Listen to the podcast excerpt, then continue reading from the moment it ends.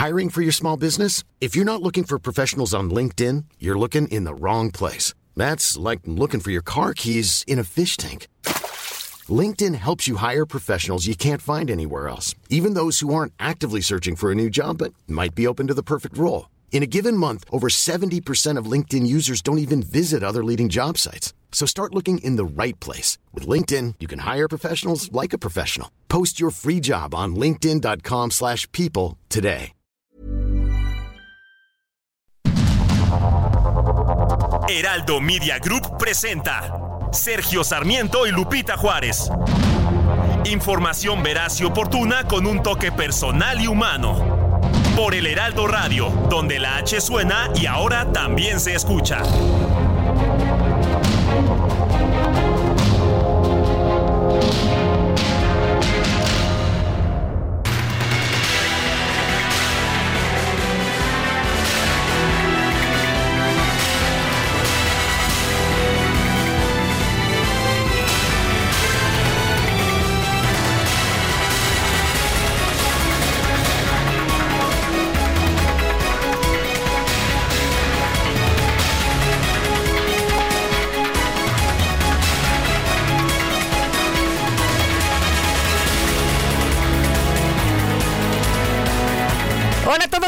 Buenos días, bienvenidos a las noticias. Ya son las 7 de la mañana con un minuto de este viernes, viernes ya 15 de diciembre, es quincena. Los chavos ya no van muchos hoy a la escuela, ¿no? Hoy es la posada de los profes. Y bueno, por lo pronto, por lo pronto, aquí en la Ciudad de México nos seguimos quejando de las temperaturas, del frío que se está registrando. 12 grados acá en la Benito Juárez, desde donde estamos transmitiendo, con una sensación térmica pues, ¿qué será? ¿Como cuánto sienten? ¿6 grados? No, hombre, está haciendo mucho frío esta mañana. 12 grados aquí, el termómetro es lo que indica. Y como siempre, todo el equipo listo para llevarle lo más importante, lo que es noticia esta mañana ayer. Una jornada muy movida y no lo digo nada más por estos dos microsismos acá en la Ciudad de México, sino por el tema político. Ayer se designó a la nueva ministra de la Suprema Corte, Lenia Batres, y bueno, pues se había pensado que sería la hermana de la secretaria de Gobernación de Luis Alcalde, Berta Alcalde. Sin embargo, bueno, pues se dicen que el presidente eligió a la que tuvo más votos en la primera ronda. Se acordarán ustedes que estaba pues con más votos eh, Berta Alcalde. Sin embargo, en la segunda ronda, Lenia Batres fue la que obtuvo más eh, votaciones, de acuerdo con lo que dice hoy el sacapuntas del Heraldo, que usted puede leer esta mañana, señala que el presidente López Obrador, para nombrar a Lenia Batres, nueva integrante de la Corte, pues se fijó en el resultado de la votación de la terna en el Senado. La nueva ministra tuvo 54 votos, Berta Alcalde 16 y Herendira Cruz 2. Al no lograr mayoría calificada, pues el mandatario nombró a la más votada.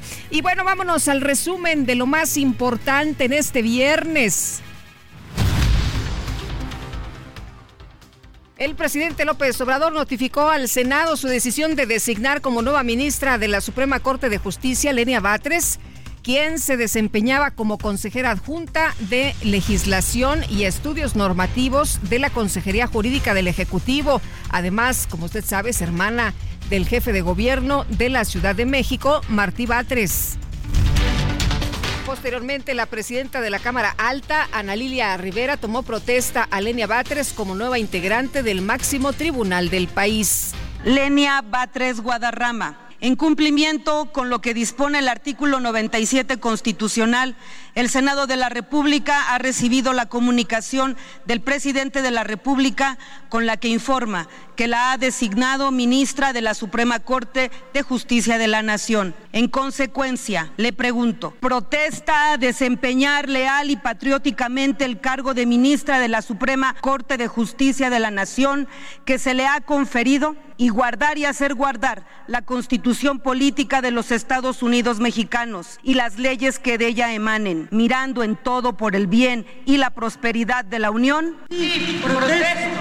Si no lo hiciera así, que la nación se lo demande. El senador del PAN, Damián Cepeda, advirtió que la ministra Lenia Batres carece de legitimidad debido a que fue nombrada directamente por el presidente López Obrador. Yo creo que va a llegar con una situación muy compleja esa ministra o ministro. Por supuesto, un voto es un voto y va a contar lo mismo, pero me parece que claramente va a estar señalado como un voto incondicional del presidente. Entonces, fuera máscaras. A través de X, la precandidata presidencial de Morena, Claudia Sheinbaum, felicitó a Lenia Batres por su nombramiento. Aseguró que hará un trabajo honesto, defenderá la justicia y velará por los intereses del pueblo y de la nación. Por su parte, la precandidata presidencial de la Alianza Fuerza y Corazón por México, Xochitl Galvez, consideró... Y obviamente yo voy a trabajar con ella, eh, porque finalmente la ley permite que el presidente nombre a la ministra de la Corte, en este caso Lenia Batres, pero sí creo que ella tendrá que demostrarle a los ciudadanos que está del lado de la Constitución, que está del lado de los derechos de las personas, del lado de la justicia y no del lado del presidente de la República. La ministra presidenta de la Suprema Corte de Justicia, Norma Piña, rindió este jueves su primer informe de labores. Estuvo acompañada por la presidenta de la Cámara de Diputados, Marcela Guerra, y por la titular de la Secretaría de Gobernación, Luisa María Alcalde, que fue en representación del presidente Andrés Manuel López Obrador, que dijo, no, yo no voy a ir, voy a mandar en mi representación a la secretaria de Gobernación. Ya sabe usted, pues estos enfrentamientos, ¿no? Contra la ministra Piña o con la ministra Piña contra la Suprema Corte de Justicia de la Nación, estos encontronazos y desencuentros, pues el presidente no estuvo ahí presente, pero ayer empezaron a circular algunas fotos de cuando eh, Saldívar era el presidente de la Corte, pues sí iba y sacaron ahí algunas fotografías donde hasta se están abrazando, pero en esta ocasión, bueno, pues no, no estuvo acompañando en su primer informe a la ministra Norma Piña, quien advirtió, por cierto, en su discurso que las resoluciones del Poder Judicial no buscan el aplauso, sino preservar la justicia con absoluta lealtad a la Constitución. Entendemos muy bien que en la función jurisdiccional no buscamos aplausos. Nuestra guía es honrar y preservar la justicia, impartirla con plena convicción con excelencia, con la mayor firmeza y con absoluta lealtad a nuestra Constitución. Además, la ministra Piña destacó la importancia de la independencia judicial y de la separación de poderes. El Poder Judicial de la Federación, al emitir sentencias, no solo, no solo imparte justicia, sino que se convierte en un catalizador de cambios sociales y culturales, todos ellos necesarios para alcanzar la efectiva materialización de los derechos humanos. Bueno, por cierto que ayer llamó mucho la atención una fotografía que circuló también el día de ayer después de este evento. Ayer se difundió esta fotografía en la que aparecen los magistrados del Tribunal Electoral, Mónica Soto, Felipe Fuentes y Felipe de la Mata, junto a la presidenta de la Suprema Corte, porque sí asistieron al informe de Norma Piña en la imagen eh, que pues eh, donde también aparece la presidenta del INE Guadalupe Tadei ¿qué cree usted llama la atención porque pues no está no está el eh, magistrado presidente, el todavía magistrado presidente del Tribunal Electoral, Reyes Rodríguez. Están Felipe de la Mata, después está Guadalupe Tadei, está la ministra Piña, está Mónica Soto y Felipe eh, Fuentes, pero el magistrado presidente del Tribunal Electoral no aparece en esta fotografía. ¿Qué le parece? Bueno, forma es fondo, ¿no? Dicen en política. Y la presidenta de la Cámara de Diputados, Marcela Guerra, señaló que la mesa directiva aún no recibe ninguna notificación oficial del Congreso de Morelos sobre su decisión de no homologar el proceso de desafuero contra el fiscal general del Estado, Uriel Carmona. No tenemos ninguna información oficial por parte del Congreso de Morelos. Y la interpretación que de la mesa directiva de esta Cámara de Diputados es que sí tiene la última palabra el Congreso de Morelos. No tenemos todavía interpretación. Ustedes saben lo que sucedió ayer. Emitimos ya la disposición por la mayoría y así fue. Entonces vamos a estar en espera y eh, sin duda si algo oficial llega, ustedes van a ser los primeros en saberlo. Dirigente de Morena en Morelos, Ulises Bravo, advirtió que se va a evaluar la actuación de los diputados locales de su partido porque dice protegieron al fiscal Uriel Carmona. La precandidata presidencial de Morena, Claudia Sheinbaum, aseguró que el fiscal de Morelos, Uriel Carmona, ya no tiene fuero, independientemente de lo que haya determinado el Congreso Estatal. Quieren engañar ahora con que el Congreso de Morelos eh, no le da el desafuero, pero en realidad ya, lo, ya está desaforado por parte del Congreso. Los diputados que cada quien eh, rinda lo que hace al pueblo de Morelos, pero el señor está desaforado. El alcalde de Morelos deliberadamente ocultó un feminicidio y todos eh, hablan de protección a las mujeres, todos se visten de feministas cuando hay que vestirse, pero a la hora de sancionar a una persona que tiene que hacer justicia en el caso de una mujer asesinada por el solo hecho de ser mujer, defiende lo indefendible. Por su parte, Xochitl Galvez advirtió que la ratificación de Ernestina Godoy como fiscal general de la Ciudad de México sería una traición a las víctimas de feminicidios en el país.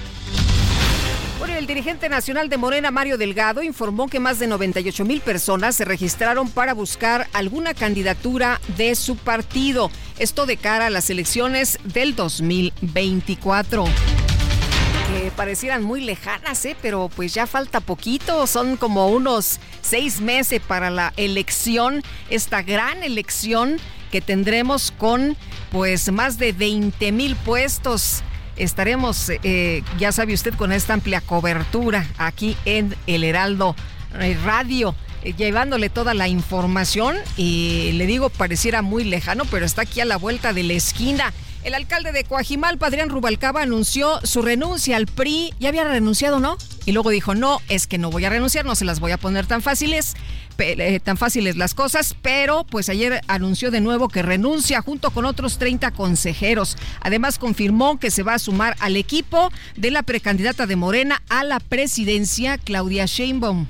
Por eso para mí es muy curioso que digan que soy berrinchudo, pues no soy berrinchudo, solamente pues soy ser humano y uno se encabrona cuando le hacen trampa. ¿Y esto fue una trampa o no fue una trampa? Claro que fue una trampa. Si estaba pactado hace seis meses, o sea, ni siquiera mi interés no es llegar al equipo de la doctora o, o tratar de trabajar por la doctora incomodando. Habrá que ver cómo lo recibe Morena, pues igual y les caigo gordo, ¿no? Uno no sabe. Lo que uno quiere es aportarle al país, a México. Tras este anuncio, la senadora con licencia eh, Xochitl Galvez consideró que Claudia Sheinbaum se pone muy feliz cuando se lleva a alguien de la oposición. Creo que él siempre estuvo allá. Un poco lo que a mí me explicaban era eso, que él si estaba acá iba a estar allá. Creo que Claudia valora mucho a los priistas. Ella se pone muy feliz cuando se lleva un priista, se ve que le encanta, se pone más feliz cuando se lleva un panista y creo que no valora mucho a los morenistas, valora más a los de oposición, a Omar Fayad, a José Murat, este, esos son sus, eh, ahora sí que sus adquisiciones que la ponen demasiado feliz y por lo tanto se ve que les encantaría eh, tener a más panistas y a más priistas del lado de ellos. Este jueves arrancaron las actividades políticas de la precandidata de Movimiento Ciudadano a la presidencia municipal de Monterrey, Nuevo León, Mariana Rodríguez. El gobernador de Puebla, Sergio Salomón Céspedes, presentó este jueves su primer informe de gobierno ante el Congreso Estatal. Llamó a todos los partidos políticos y a los aspirantes a cargos de elección popular a no echar a pelear a los poblanos en 2024. Durante una reunión plenaria ordinaria del Consejo Nacional de Autoridades Educativas, la titular de la CEP, Leticia Ramírez, señaló que la dependencia va a buscar una ruta para llevar a cabo la distribución de los libros de texto gratuitos en Coahuila. Bueno, libros de texto no gratuito en esta vida no hay absolutamente nada. Lo pagamos con nuestros impuestos. Bueno, y este jueves se registraron dos nuevos microsismos en la Ciudad de México con magnitud de 3.2 y 2.4. El primero Híjole, híjole, a las 2 de la tarde con 13 minutos, el segundo, pues con dos minutitos de diferencia, el jefe de gobierno Martí Báteres señaló que los movimientos telúricos se originaron en la misma zona que los reportados al comienzo de la semana. La semana pasada tuvimos uno, esta semana tuvimos el martes 4 y ayer dos. Qué cosa, qué cosa. ¿Dónde lo agarró el temblor? Algunos sí con crisis nerviosas por por supuesto, ¿no? Pues es que es que dicen, es que en México están acostumbrados a los temblores. La verdad es que no. Siempre nos agarran y la verdad es que sí, sí, un bolillito para el susto. Bueno, la gobernadora del Estado de México, Delfina Gómez, y el secretario de Seguridad Local, Andrés Andrade, confirmaron que en el municipio de Texcaltitlán hay más de 10 pobladores reportados como desaparecidos. ¿Qué información hay? Son desaparecidos y ahorita es lo que se va a dar el deporte. ¿Desaparecidos? Dice, desaparecidos no secuestrados, se va a dar el reporte. Algunos miembros de la comunidad decían que pues estaban secuestrados por miembros del crimen organizado y que de hecho habían pedido identificar a quienes participaron en estas agresiones en contra de los delincuentes allí en Texcaltitlán para intercambiarlos, es la información que había, y de acuerdo con eh, versiones periodísticas se hablaba de tres hombres desaparecidos adultos, tres mujeres adultas desaparecidas y también dos niñas. Eh, la autoridad eso es lo que ha mencionado y estaremos atentos de lo que digan, por supuesto, sobre este tema. Un juez de control vinculó a proceso a Carlos N., el hombre que el pasado 11 de diciembre atropelló, se acordará usted, a un grupo de peregrinos en la carretera México-Puebla. Se le acusa de los delitos de homicidio, lesiones y daño a la propiedad. La Fiscalía General de Tamaulipas confirmó el hallazgo de nueve personas presuntamente asesinadas en una funeraria en la ciudad de Reynosa. Como dice el presidente, estamos bien y de buenas. Elementos de la Fiscalía General de la República detuvieron en Morelos a Gloria García Luna, le suena el apellido García Luna, y a Edgar Anuar Rodríguez García hermana y sobrino del exsecretario de Seguridad Pública, Genaro García Luna, por los delitos de delincuencia organizada y lavado de dinero. La Corte Constitucional de Guatemala ordenó a las autoridades de ese país que garanticen que se lleve a cabo la juramentación del presidente electo Bernardo Arevalo. El presidente de Rusia, Vladimir Putin, consideró que el plan del nuevo mandatario de Argentina, Javier Milei, para dolarizar la economía representaría una pérdida de soberanía para el país sudamericano. Bueno, pues a ver qué dice Milei, ¿no? A ver qué responde al presidente Putin. Los gobiernos de Guyana y Venezuela acordaron evitar cualquier amenaza o escalada violenta en su disputa fronteriza en la región del Esequibo. Y en información de los deportes, los Tigres de la Universidad Autónoma de Nuevo León empataron a un gol con las Águilas del América. Esto en el juego de ida de la gran final del torneo Apertura 2023 de la Liga MX. Y en un comunicado, Mextenis eh, informó que el abierto mexicano de tenis se va a mantener en el puerto de Acapulco para la edición 2024, la cual se va a llevar a cabo del 24 de febrero al 2 de marzo. Ahora sí, date un Fiat Pulse. Disfruta de su tecnología inigualable y seguridad inteligente. Desde 347,400 pesos, más tasa desde 9.75%. Además, comisión y seguro gratis. Celebra estas fiestas estrenando un Fiat Pulse. CAT 31.9% sin IVA. Vigencia el 29 de diciembre. Consulta fiat.com.mx. Las destacadas de El Heraldo de México.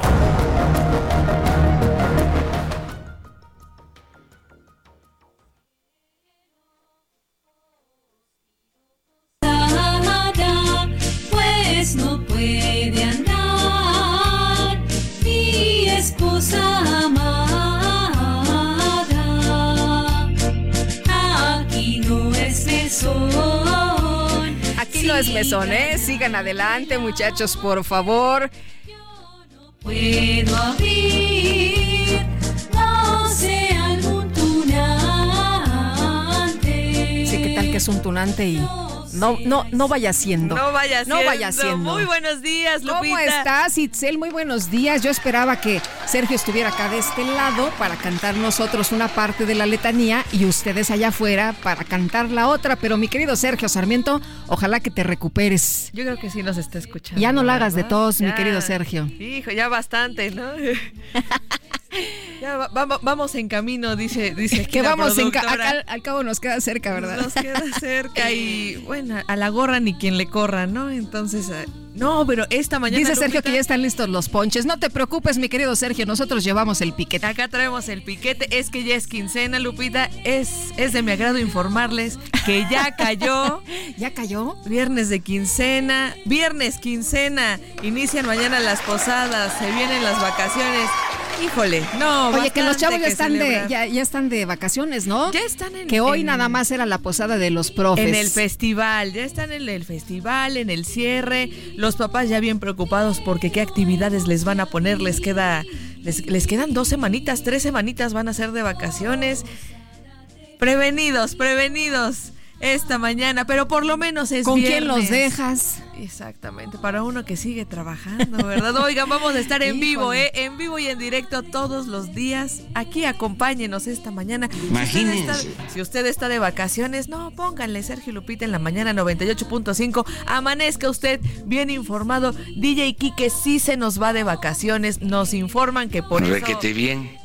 Entró tarde la musiquita porque ya andaba cobrando Ay, la última tanda, la última Lupita, tanda. porque le tocan los números. y Oye, DJ Kike, de te felicito, ¿eh? Porque después de cinco años ya era necesario, como dicen, era justo y necesario. Muy Justo bien. necesario. Bien por ti. Pero nosotros aquí vamos a estar al pie del cañón en vivo todos los días. Y antes de que nos agarre la guillotina, vámonos rapidito con las destacadas del Heraldo de México.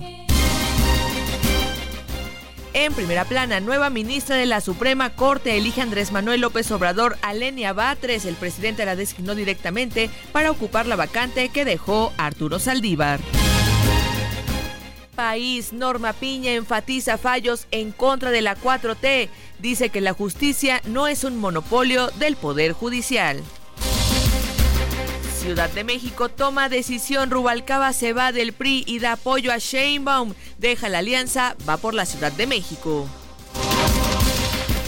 Estados en Sinaloa acaban con los retenes. La instrucción del gobernador Rubén Rocha Moya ya fue acatada por la Secretaría de Seguridad Estatal. Orbe, Ecuador, redada contra el narcotráfico. Entre los detenidos está el presidente de la Judicatura. Meta final Liga MX, Corona en suspenso, América empata con Tigres y ahora cierra la serie el domingo en casa. Finalmente en mercados, Anipac cierran el año con avances, la industria del plástico registró crecimiento de 5.3%. Lupita amigos, hasta aquí las destacadas del Heraldo. Feliz viernes de quincena. Gracias, Itzel. Muy buenos días. Me están dando ganas de bailar un cumbión bien loco.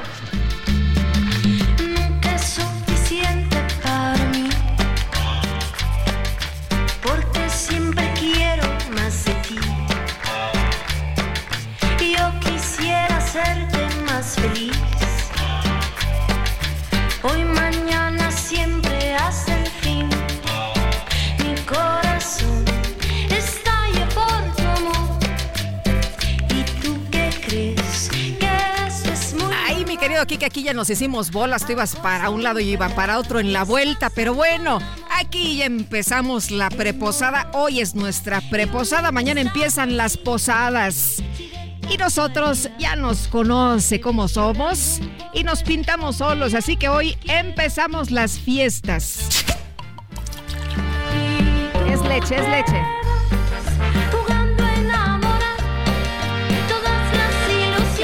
Para que se quede con nosotros esta mañana y se entere bien de lo que sucede en México y el resto del mundo. Vamos a una pausa y regresamos.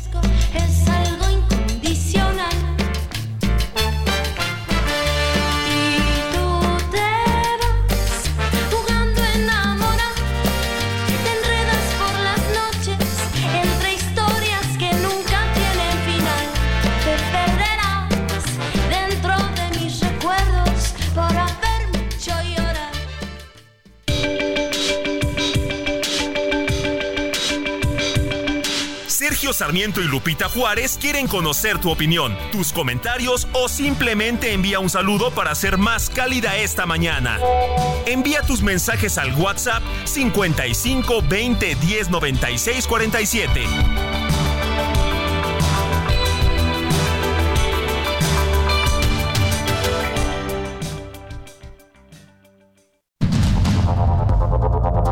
Continuamos con Sergio Sarmiento y Lupita Juárez por el Heraldo Radio.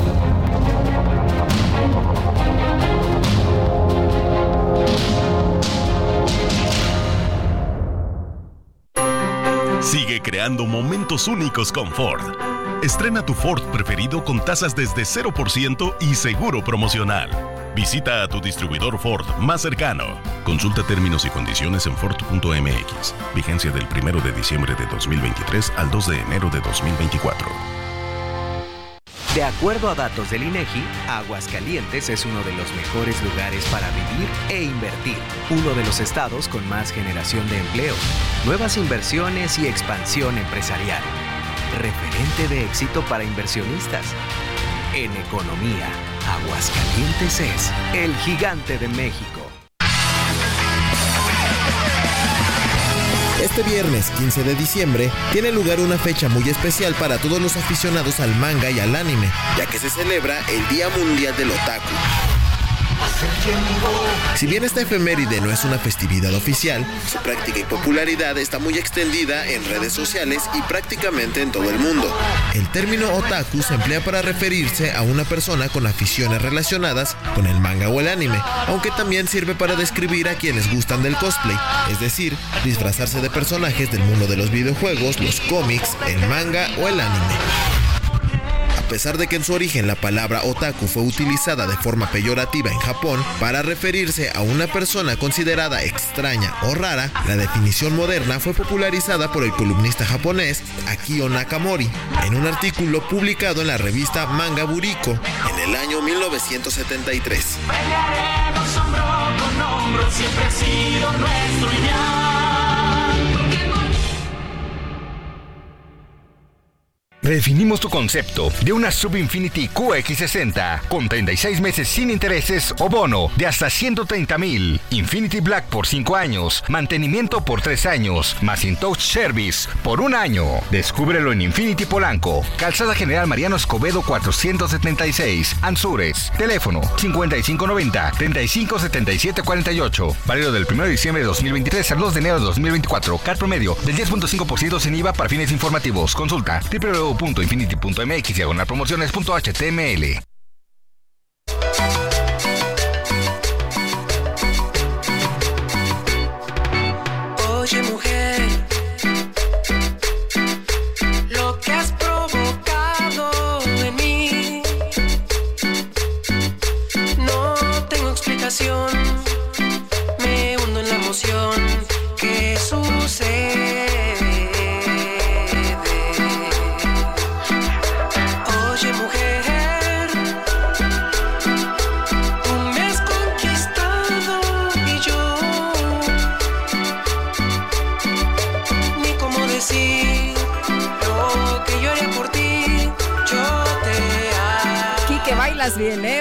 bien. Aquí ya colgamos la piñata, ya nuestros faroles, estos que se ven hermosos aquí de papel, con las piñatitas, miniaturas. No, hombre, ya estamos a todo lo que da en esta preposada aquí en el Heraldo Radio. Y estamos escuchando música de fiesta, por supuesto, ¿no? Lo que se escucha en las preposadas.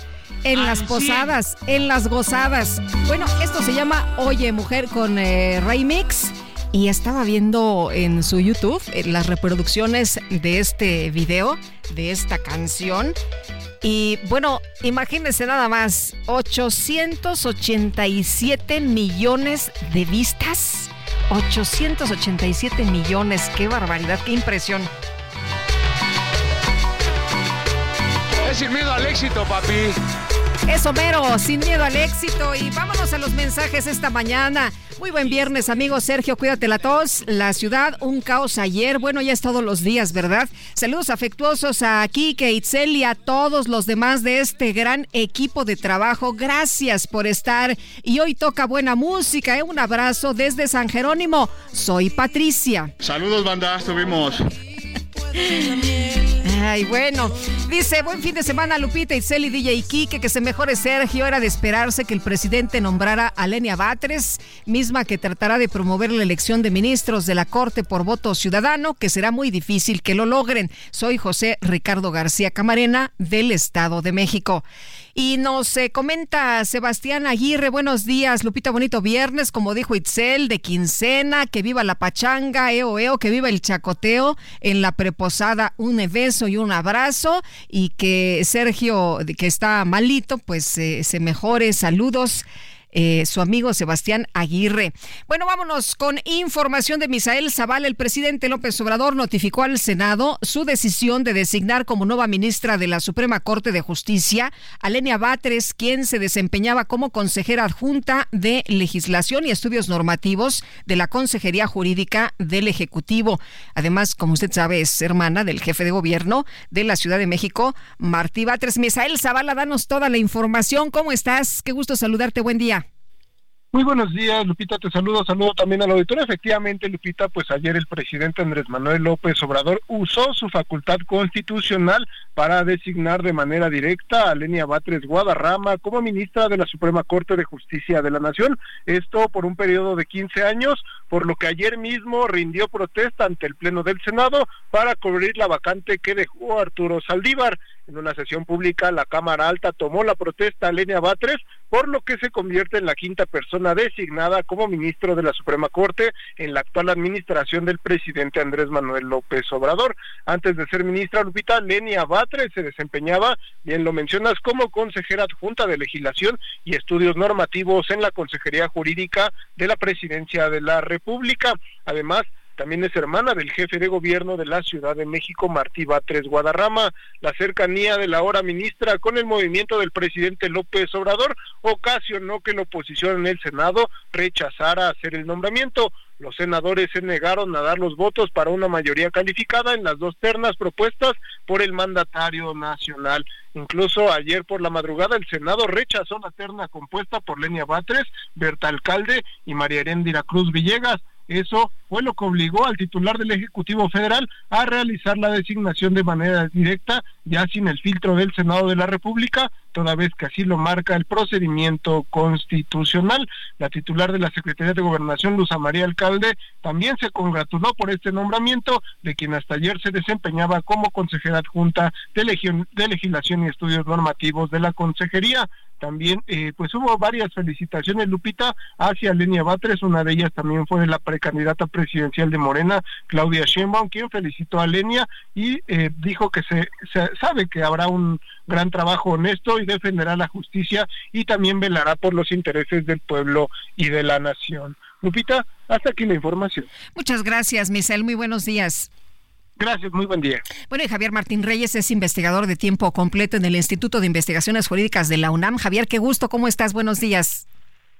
Hola, ¿qué tal, Lupita? Como siempre, eh, un gustazo saludarte a ti y a todas las personas que nos escuchan. Oye, pues, ¿cómo ves esta designación del presidente López Obrador que recae en Lenia Batres Guadarrama, una persona pues muy cercana al presidente, además fundadora de Morena, y por primera vez el presidente elige, ¿no? No se ha hecho una designación en la que participen todos los legisladores o algunos de ellos, sino que de manera directa el presidente pues hace esta designación. Sí, mira, yo creo, Lupita, que es una designación eh, pro problemática, tanto por cómo se genera la vacante, por cómo se hace la designación, lo que tú mencionabas, como por el perfil de la persona que es eh, designada. Eh, no olvidemos que esta designación no debió constitucionalmente suceder en este momento. Este es el espacio que deja Arturo Saldívar Lelo de la REA y es un espacio ¿no? que se tenía que llenar hasta finales del próximo año, con una nueva presidencia, con un nuevo Senado electos democráticamente en 2024 y sin embargo Saldívar en una decisión que ya lo hemos eh, eh, comentado, muy cuestionable desde el punto de vista eh, constitucional, dice pues yo renuncio, me voy a la campaña, le dejo un nuevo espacio al presidente López Obrador y en vez de tres propuestas para la Corte, que es lo que constitucionalmente le tocaba al presidente López Obrador, ahora el presidente va en su quinta, o sea, es decir, prácticamente la mitad de quienes integran hoy la Suprema Corte de Justicia de la Nación han sido propuestos por el presidente López. Eso ya es preocupante, de nueva cuenta, por el desbalance que genera, por la falta de causa grave para justificar la renuncia de Arturo eh, Saldívar, y eso yo diría ya es algo que nos debería preocupar desde un primer momento. Eh, en segundo, eh, yo creo que también es muy importante enfatizar lo que tú decías, Lupita. Nunca en la historia de la Corte, mucho menos de 94 a la fecha, habíamos visto una designación directa o por dedazo de algún integrante de la Suprema Corte. Todas las personas que hoy están en la Corte, con excepción de Lenia Batres, llegaron a la Corte, ¿por qué? Porque el Senado, por una mayoría calificada de dos terceras partes o más, consideró que tenían los méritos. Hoy Lenia Batres es la primera persona que no pasa por esa legitimación que da la votación en un órgano representativo como puede ser el, el Senado. Entonces es una segunda eh, cosa que, aunque ciertamente la Constitución prevé la designación directa, pero que sí le resta legitimidad, por lo menos en términos políticos, eh, a Lenia Batres, ¿no? Eh, y la tercera, eh, Lupita, pues la verdad es que Lenia Batres lo que ha tenido es una trayectoria pues abiertamente política y partidista, ¿no? ha sido legisladora, ha sido militante del PRD, ha sido militante de Morena, no se ha distinguido por ser pues una notable jurista, tampoco ha sido persona juzgadora, entonces, y la verdad es que su desempeño en las comparecencias pues sí dejó muchísimo eh, que desear, ¿no? Entonces, sí parece que llega un nuevo perfil a la Corte, no solo con un problema de independencia, no solo con un problema eh, de mérito o de eh, capacidades de probadas de manera previa, sino que también llega por la decisión de una sola persona y caray, pues yo creo que esa sí es una pues es una mala noticia para la Corte, para el Poder Judicial en general. Oye, Javier, pero no había de otra, ¿no? La terna estaba conformada precisamente por personas cercanas al presidente López Obrador. Cualquiera que hubiera sido elegida, pues hubiera sido cercana al presidente López Obrador. ¿Qué opinas de esto? No, a ver, yo creo que esa fue una estrategia deliberada del, del, presidente. Creo que las, las dos ternas, ¿no? Las que envió, eh, aunque hubo una modificación, salió la consejera eh, jurídica y luego entró también una funcionaria ¿no? del, del, gobierno, digamos, en términos de cercanía, pues, pues estaban reprobadas. ¿no?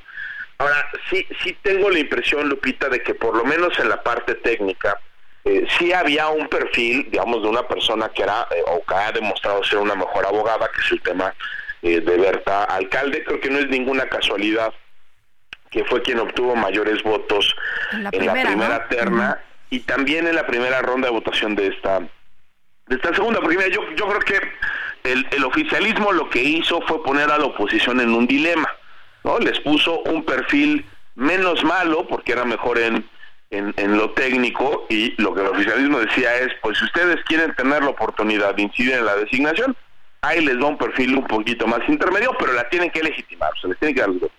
Y si no le quieren dar los votos a este perfil, pues designación directa y nos vamos con el perfil más ideologizado, el perfil más cercano, el perfil más, más partidista, y eso es lo que terminó haciendo el presidente López Obrador. No privilegió a la persona que obtuvo más votos en la primera terna o en la primera ronda de votación.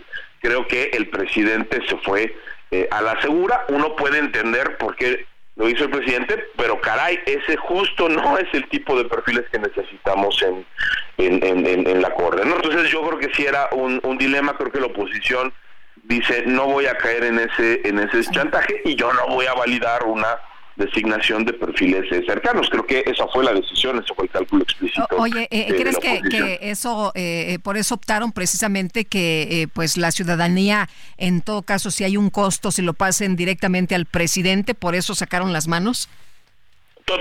Totalmente, ¿no? O sea, creo que el cálculo de la oposición fue decir, si el presidente va a dar la primera eh, elección por dedazo en la historia democrática de México, que lo sepa la gente, nosotros no nos vamos a, prestar a un juego no déjame ponerlo así de andarme nombrando a la menos mala de las cercanas al, al, presidente. Y ciertamente hay que decirlo Lupita, o sea, yo creo que hay muchísimas mujeres abogadas de izquierda con capacidad probada que pudieron haber estado en, en, esa terna con una filosofía judicial cercana incluso a las causas de izquierda que dicen en Alborrar el presidente López Obrador y, no optó por esos perfiles, se fue por otro bueno, pero, tipo de pero lo advirtió, te acordarás, hace unos días antes de, enviar las ternas, dijo que pues a ver si ahora sí le atinaba, ¿no? Porque la vez pasada se había equivocado con dos. Exactamente, y yo, te diría, y esos dos, que son el ministro Juan Luis González Alcántara Carrancá y la ministra eh, Ana Margarita Ríos Farjat, pues la verdad es que por más que hayan sido eh, propuestos por el presidente López Obrador, pues han mostrado independencia, han mostrado buenos criterios. Eso es lo que se, se necesita, eh, Lupita, que, las personas que cuando llegan a ese cargo entiendan que ya no le deben a nada, que su lealtad tiene que ser con la Constitución y que así tiene que dictar sus, sus sentencias, pero, pero, pero lo dices perfectamente bien. El presidente dijo, no, no, no, no, no, yo no quiero perfiles independientes, yo quiero perfiles que sean correas de transmisión y creo que esta designación pues es ahora sí que el, eh, la culminación de esa política de designaciones que ha tenido el presidente. Javier, muchas gracias como siempre por platicar con nosotros. Muy buenos días. No, hombre, al contrario, Lupita, un gustazo. Hasta luego, un abrazo. Javier Martín Reyes, investigador de tiempo completo en el Instituto de Investigaciones Jurídicas de la UNAM. Bueno, el presidente Andrés Manuel López Obrador ayer hizo señalamientos contra los integrantes del Centro de Derechos Humanos Miguel Agustín Pro, eh, a quienes acusó de celebrar la liberación de torturados por el caso Ayotzinapa. Y Santiago Aguirre Espinosa, director del Centro de Derechos Humanos Miguel Agustín Pro Juárez, gracias por platicar con nosotros esta mañana. Muy buenos días. ¿Qué tal, Lupita? Muy buen día y buen día también al auditorio. Oye, Santiago, pues ¿cómo vieron las declaraciones ayer del presidente López Obrador haciendo estos señalamientos? Antes el presidente aplaudía precisamente eh, las eh, decisiones, el trabajo que se hacía en el Centro PRO y ahora pues eh, los está cuestionando. Eh, sí, Lupita, así es. Muchas gracias por el espacio. En la conferencia presidencial del día de ayer ocurrieron cosas importantes y, a nosotros nos parece que la más relevante y de la que tendríamos que estar hablando es esta revisión del registro de personas desaparecidas, porque al acotar en 12 mil el número de desapariciones confirmadas, como lo hizo ayer el gobierno federal, se corre el riesgo de minimizar una crisis que todos sabemos que es mucho mayor y, realmente nos generó preocupación. Pero como bien señalas, hacia el final de la conferencia, durante prácticamente 20 minutos, el presidente de la República centró su atención en el Centro PRO, denostó nuestra labor e incurrió en una serie de falsedades y lamentablemente tenemos que estar hablando de eso y no de lo otro que es lo, lo esencial. Desde luego que en lo que se dijo ayer hay falsedad. El Centro PRO en el caso Ayotzinapa no ha defendido a los perpetradores de la desaparición. Nuestro trabajo con otros colegas de la sociedad civil estos nueve años ha estado relacionado con defender a las familias eh, y es muy paradójico, Lupita, que eh, eh, en el presente parezca que, que, hay molestia porque algunas personas que fueron torturadas como parte de la investigación que realizó la administración anterior recuperaron su libertad y que eso se atribuya a nosotros cuando en realidad pues es la consecuencia de una investigación eh, mal llevada y, y, en todo caso de una versión fallida sobre lo que Oye, llamó mucho la atención que dijera que estaban pasando en el centro pro cosas muy raras, ¿no? Que eh, él decía que eh, podía probar que los asesores de los padres de los normalistas desaparecidos ayudaron para que algunos detenidos salieran libres. ¿Ustedes han hecho esa labor? No, Lupita, lo tenemos que rechazar tajantemente. Eh, es un infundio. Eh, también se sugirió ayer que de alguna manera estaríamos actuando sin el respaldo de, de la Compañía de Jesús, de la provincia mexicana de los jesuitas, que fundaron hace 35 años este centro, y, y, y las propias autoridades de, de, la congregación ayer mismo expresaron en un comunicado su respaldo al trabajo del PRO, que, sin duda no ha sido perfecto, Lupita, habremos tenido eh, errores, pero nunca ha incurrido en conflicto de interés, que es lo que ayer se nos señaló, que de alguna manera al tiempo que protegíamos a las víctimas hacíamos un doble juego con los victimarios y eso es, es muy calumnioso en realidad. Oye, eh, decía el, el, Centro PRO en este comunicado que la esencia no ha cambiado, ¿no? La, la labor que han estado eh, haciendo a lo largo de tantos años, 35 años, que siempre ha estado del lado de las víctimas. ¿Siguen del lado de las víctimas, Santiago? Sí, Lupita, no hemos cambiado en esa convicción. No, no somos un centro de, de estridencias ni de generar en redes sociales eh, eh, ideas simplistas. Nos ocupa y nos preocupa el trabajo de fondo de representación legal en causas de derechos humanos. Seguramente a lo largo de estos 35 años habrá habido momentos donde hemos cometido errores y no lo hemos hecho de la mejor manera, pero jamás hemos incurrido en conflicto de interés. Nunca hemos tenido un doble juego en el que estemos situados eh, simultáneamente defendiendo víctimas y victimarios o en el que hayamos transigido con los estándares de derechos humanos para ponerlos al servicio de algún partido político, de alguna ideología o de un gobierno. Nuestro trabajo se orienta con la Declaración Universal de los Derechos Humanos y eso hace que siempre tenga un componente de crítica a los gobiernos en turno y eso no gustó en el pasado y tal parece que es lo que tampoco gusta en el ¿Cuál es la posición que tienen ustedes sobre el caso Ayotzinapa, Santiago? ¿Qué, qué es lo que no le, le ha gustado al presidente? ¿Cuáles han sido las críticas principales en este gobierno? Sí, Lupita, nosotros hemos construido una voz matizada, hemos reconocido que hay avances, eh, sobre todo la identificación de dos de los chicos en un lugar diverso al que se postuló como paradero final durante la anterior administración y reconocimos mucho en su momento el esfuerzo que hizo el subsecretario Encinas eh, con el exfiscal del caso también. Ahora, a partir de julio, la asistencia técnica internacional en el caso, que eran estos expertos que venían a ayudar, señaló que el ejército no había entregado la totalidad de los documentos de inteligencia vinculados con el caso. Y con los padres y las madres no hemos quitado el dedo del renglón sobre esa exigencia eh, eh, y, y, me parece que ahí está parte de la molestia del presidente que ha tomado partido más por la opacidad militar que por la transparencia que debe prevalecer en casos de violaciones graves a derechos humanos. Eh, Santiago, antes de que se nos termine el tiempo, brevemente me gustaría preguntarte en eh, pues esta situación que tú decías, eh, estamos desviando, estamos hablando de otro tema, pero deberíamos hablar de los desaparecidos. Eh, dice Ceci Flores que pues eh, el presidente López Obrador señala que las madres incrementan las cifras de desaparecidos. Dice ella que quisiera que los datos fueran reales y que el dolor fuera mentira y que no pueden evitar que los desapareciera una vez, no vamos a permitir permitir que los desaparezcan dos veces. Cuéntanos sobre los desaparecidos en México. Eh, así es, Lupita, nos parece que es el tema esencial. Tenemos una grave crisis de desapariciones que se vuelve mayor por el enorme rezago forense que hay en el país, cuerpos y restos que, que se encuentran en las morgues de los estados sin que a nadie le importe y sin que haya procesos extraordinarios para identificarles.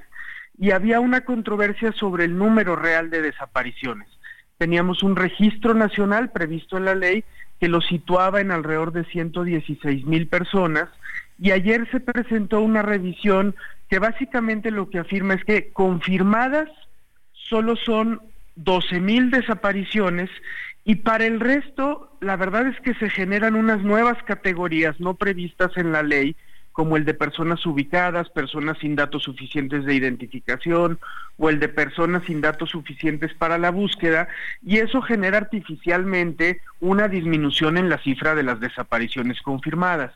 Nos parece muy preocupante eso porque puede conllevar a que algunas eh, personas que efectivamente están desaparecidas ya no sean buscadas con ahínco y sus familiares se queden a perpetuidad sin conocer su paradero. Muy bien, pues Santiago, aprecio mucho como siempre que puedas platicar con nosotros. Muy buenos días.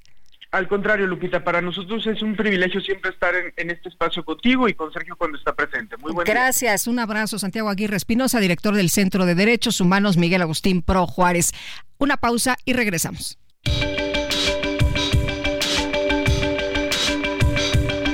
Sergio Sarmiento y Lupita Juárez quieren conocer tu opinión, tus comentarios o simplemente envía un saludo para hacer más cálida esta mañana. Envía tus mensajes al WhatsApp 55 20 10 96 47.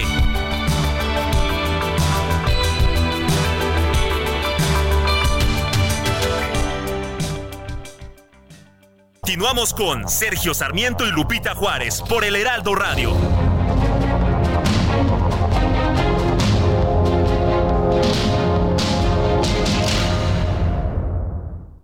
Las administraciones del Sistema Portuario Nacional, ASIPONAS, como se llaman hoy, coordinadas por la Secretaría de Marina. Y no solo cambió el nombre, hoy generamos más empleos, mayores ingresos para México y recibimos más carga comercial que en años anteriores. Personal técnico, trabajamos en la Secretaría de Marina para hacer a nuestros puertos más productivos, seguros y transparentes. Implementamos el sistema Puerto Inteligente Seguro. Hoy las ASIPONAS se consolidan como empresas de clase mundial. Secretaría de Marina. Gobierno de México.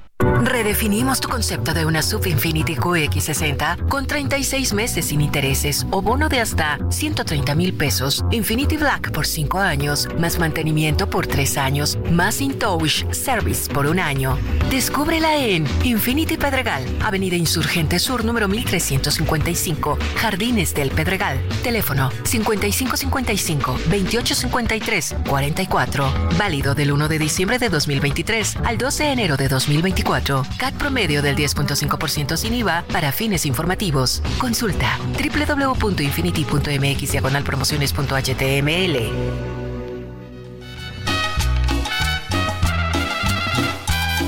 No te asombres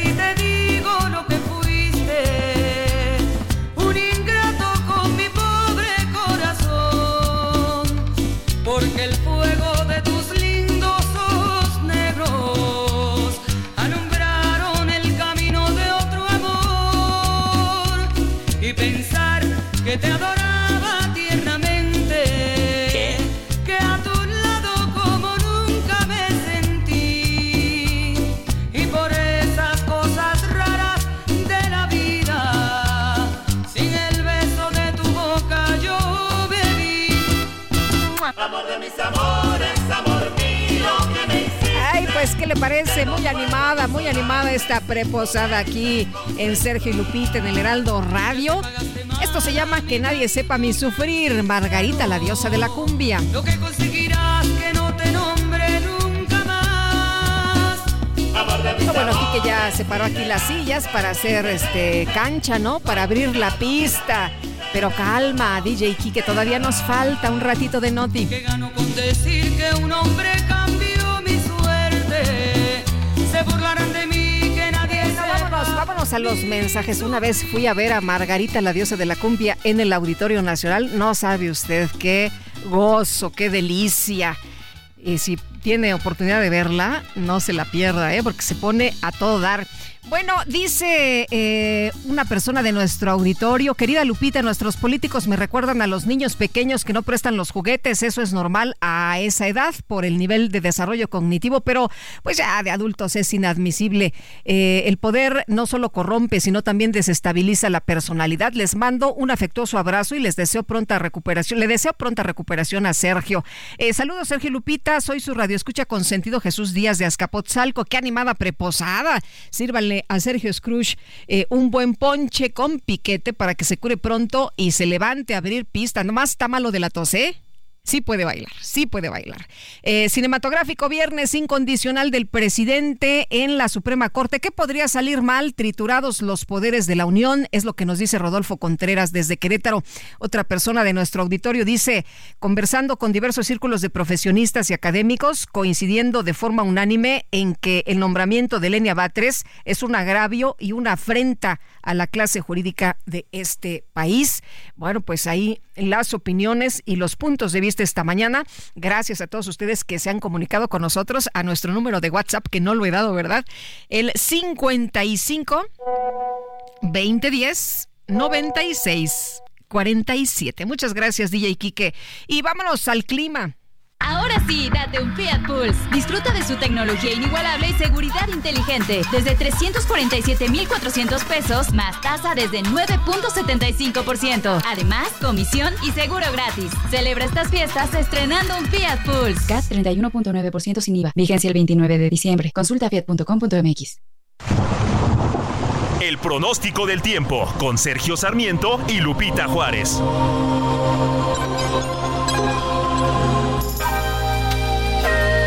Carlos Ayala, meteorólogo del Servicio Meteorológico Nacional de la Conagua. ¿Cómo estás? Qué gusto saludarte. Cuéntanos cómo nos va a tratar el clima en las próximas horas. Hola, muy buenos días, Lupita. Un saludo este, a todos los que nos escuchan. Eh, les comento que el Frente Frío número 17 se desplaza sobre el norte de la República Mexicana y gradualmente sobre el noreste de México durante el transcurso de este día. Este sistema estará generando rachas fuertes de viento de hasta 60 kilómetros por en dichas regiones, así como chubascos en Coahuila, Nuevo León y Tamaulipas. Asimismo, la masa de aire frío que impulsó al Frente Frío número 16, que ya no afecta a la República Mexicana, esta masa, sin embargo, mantendrá los bancos de niebla sobre el noreste, oriente y sureste del país y asociado al ingreso de humedad del Océano Pacífico estará generando chubascos con lluvias fuertes sobre el oriente y sureste de la República Mexicana con lluvias muy fuertes principalmente en la región sur de Veracruz y muy fuertes en la península de Yucatán, principalmente en Yucatán y Quintana Roo y siendo lluvias fuertes en Campeche. Asimismo, eh, Lupita, les comento que para la Ciudad de México para esta tarde están pronosticando chubascos que pueden estar acompañados de descargas eléctricas esto eh, durante la tarde y noche y asimismo una máxima eh, para el día de hoy 17 a 19 grados Celsius, a pesar de que eh, tendremos cielo medio nublado, nublado, eh, un poco de ingreso de rayos solares, este, aún se mantendrá el ambiente de fresco a templado el día de hoy, Lupita. Muy bien, pues muchas gracias, Juan Carlos. Muy buenos días. Muy buenos días, hasta luego, como siempre un placer. Gracias, hasta luego. Y bueno, pues eh, usted cómo siente el frío esta mañana un poquito mejor, un poquito peor, ¿cómo anda? Hay que abrigarse bien y hay que protegerse de los cambios bruscos de temperatura. Bueno, fíjese usted que el Pleno del Senado ratificó el nombramiento de Héctor Vasconcelos como embajador y representante permanente de México ante Naciones Unidas. Y Misael Zavala nos tienes toda la información. ¿Cómo estás? Buenos días, cuéntanos. Muy buenos días, Lupita. Buenos días al auditorio. Efectivamente, Lupita, pues con 71 votos a favor y solo uno en contra, el Pleno del Senado ratificó el nombramiento del senador con licencia Héctor Vasconcelos y Cruz como embajador y representante permanente de México ante el sistema de las Naciones Unidas, con sede en Nueva York, Estados Unidos. Antes de este nombramiento, el Pleno también avaló la licencia del senador morenista para poder ser legible y votado por los legisladores presentes. Hace unos días el presidente Andrés Manuel López Obrador remitió al Senado de la República un acuerdo de la Secretaría de Relaciones Exteriores, mediante el cual hace uso de sus facultades que le confiere la Constitución para nombrar a, Héctor Vasconcelos y Cruz, hijo del escritor y político José Vasconcelos, como embajador extraordinario y plenipotenciario para que funja como representante permanente de México ante la ONU previo al nombramiento, pues hubo una ola de felicitaciones y también reconocimientos hacia Héctor Vasconcelos debido pues a su trayectoria política y también su trayectoria profesional. Uno de ellos fue el senador Erubiel Villegas, quien reconoció a Vasconcelos como una persona trabajadora, responsable con un alto nivel de amor por México. Además le reconoce sus capacidades para representar a México ante la ONU. Ese nombramiento pues ya prácticamente eh, es un hecho y Héctor Vasconcelos y Cruz ahora se dirigirá hacia Nueva York, Estados Unidos, donde pues fungirá como representante de México ante la ONU. Lupita, hasta aquí la información. Eh, Misael, y eh, pues eh, eh, decías de la trayectoria del senador Héctor Vasconcelos, pero pues nos encontramos por otra parte el exgobernador de Hidalgo, ¿no? Que en su comparecencia dijo, la verdad, la verdad, la verdad, no tengo méritos, pero pues ya lo ratificó también el nombramiento, ¿no? El, el Senado.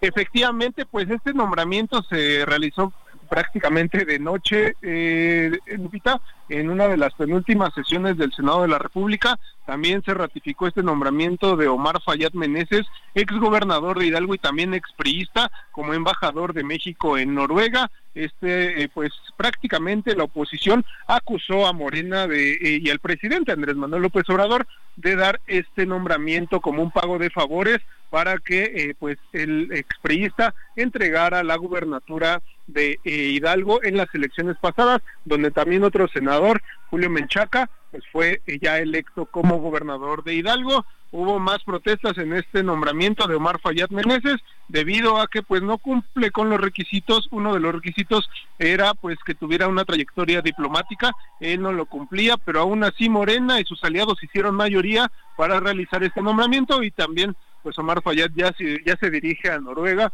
donde será embajador de México. Muy bien, pues muchas gracias por el reporte. Muy buenos días, Misael.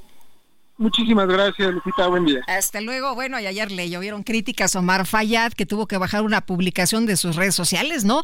Por una supuesta confusión entre Suecia y Noruega. Y es que, pues, se agarró a escribir algunos eh, textos. Eh, uno de los posts eh, que escribió agradecía al presidente López Obrador por representar esta a nuestra nación. Decía, es un honor representar a nuestra nación. Y bueno, en otro de los posts, él decía que, pues, iba a trabajar precisamente precisamente en eh, esta, pues, eh, en esta nueva misión iba a trabajar, escribir eh, a favor de, de, Noruega, escribió a favor de Suecia, imagínense nada más, entonces, pues no se la acababa. Decía, mi plan incluye misiones comerciales, apoyo a empresas mexicanas en eventos de negocios y el impulso de vínculos comerciales con Suecia. Colaboraremos con cámaras de comercio y organizaremos webinars informativos para nuestros exportadores. Nada más que le dijeron, oiga, es que usted no va a Suecia, usted va como embajador a Noruega. Vámonos con el Químico Guerra. ¡Qué bruto, focalicero! El Químico Guerra. Con Sergio Sarmiento y Lupita Juárez. Químico Guerra, qué gusto, ¿cómo estás? Muy buenos días. Lupita, buenos días, Sergio. Bueno, ¿qué importa la diferencia entre Suecia y Noruega? Son nórdicos, escandinavos, son vikingos, ¿no? bueno, y están, eh, las distancias ahí son muy cortas, ¿eh? no, no hay problema, no hay eh, Sí, sí, Lupita. Dale, dale, químico. Ah, Ahora sí les puedo desear buen fin de semana. Ayer ya se los estaba yo adelantando.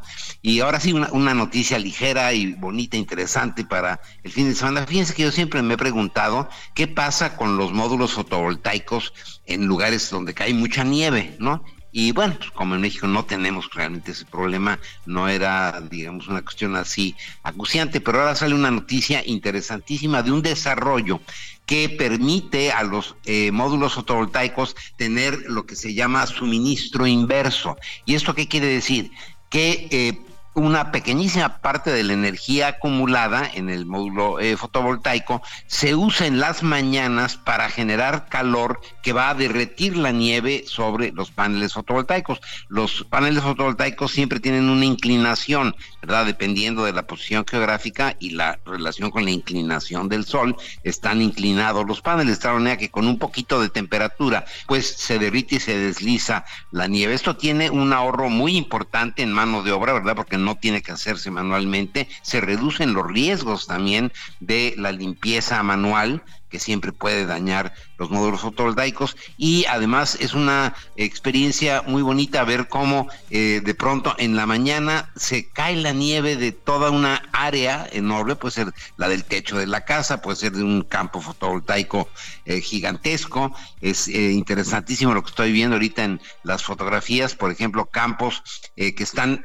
totalmente blancos, ¿no? Porque bueno, ya no, con la cantidad de nieve no se distingue qué es lo que había abajo y de pronto, chas, en la mañana, como que se cae una parte simultáneamente de toda la, nieve y aparecen los módulos para empezar a recibir los rayos del sol de la mañana y generar así la electricidad. Suministro invertido se llama suministro inverso y se puede activar de forma automática por las mañanas de tal manera que esto no tenga que ser eh, una cuestión, digamos, de mano de obra ni nada de eso, sino que se hace en una forma automática, eliminando costos y riesgos, como decía yo, de la limpieza manual. Pero un dato interesante, ¿verdad? Nunca nos ponemos a pensar aquí qué es lo que pasa con los módulos fotovoltaicos, con las celdas fotovoltaicas, cuando caen nevadas tan intensas como las que están teniendo ahorita en Alemania, que son nevadas récord impresionantes, ¿no? Lo que pasó en la parte de Baviera recientemente. Oye, pues, algunos, algunos autos eh, y camiones eléctricos eh, de, servicio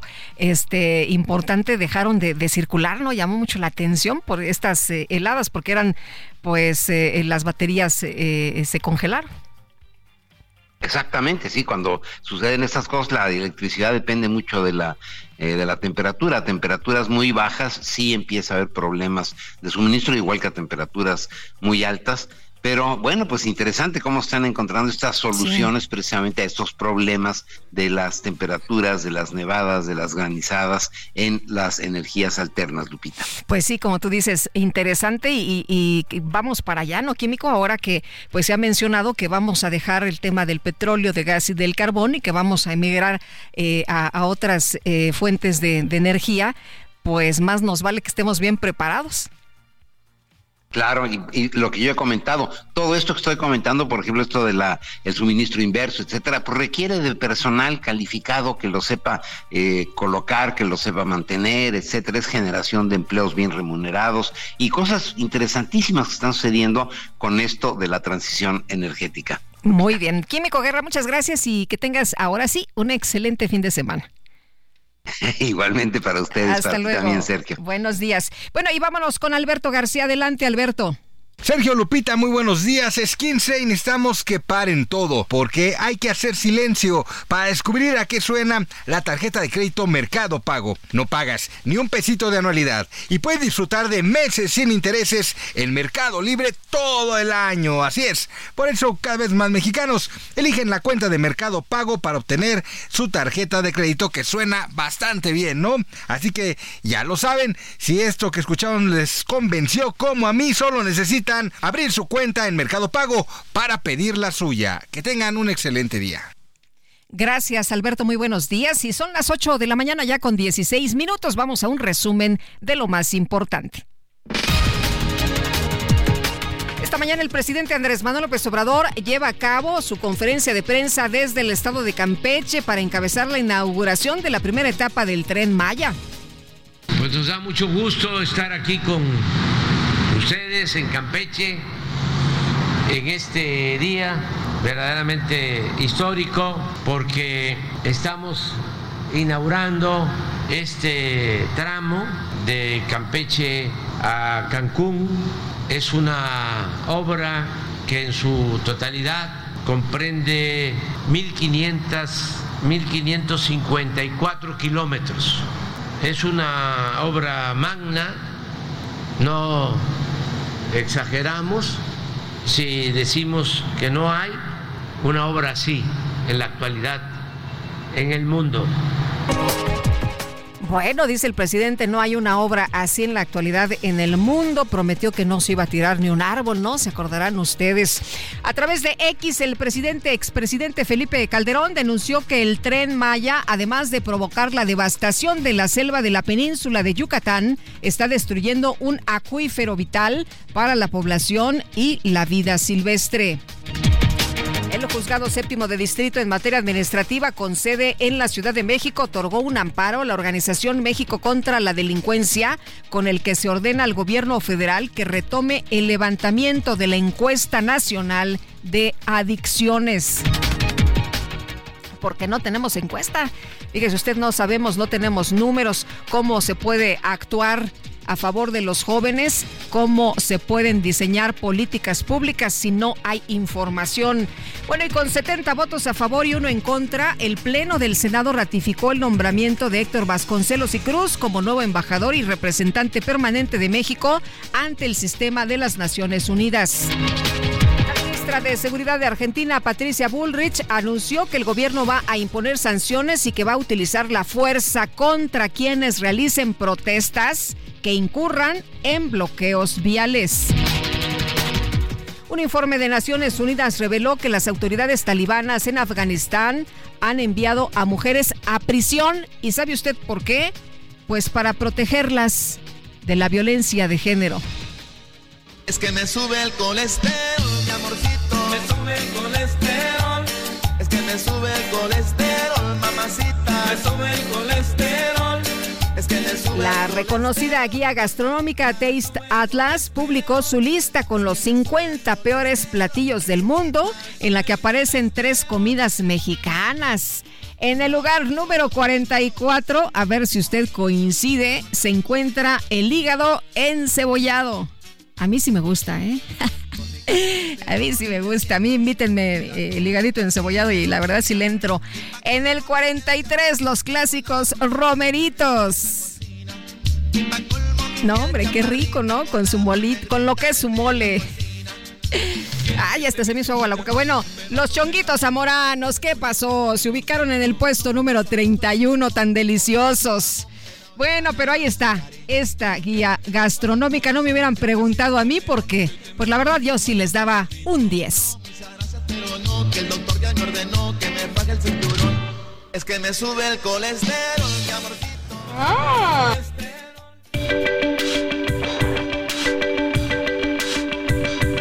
Para Lupita Juárez, tu opinión es importante.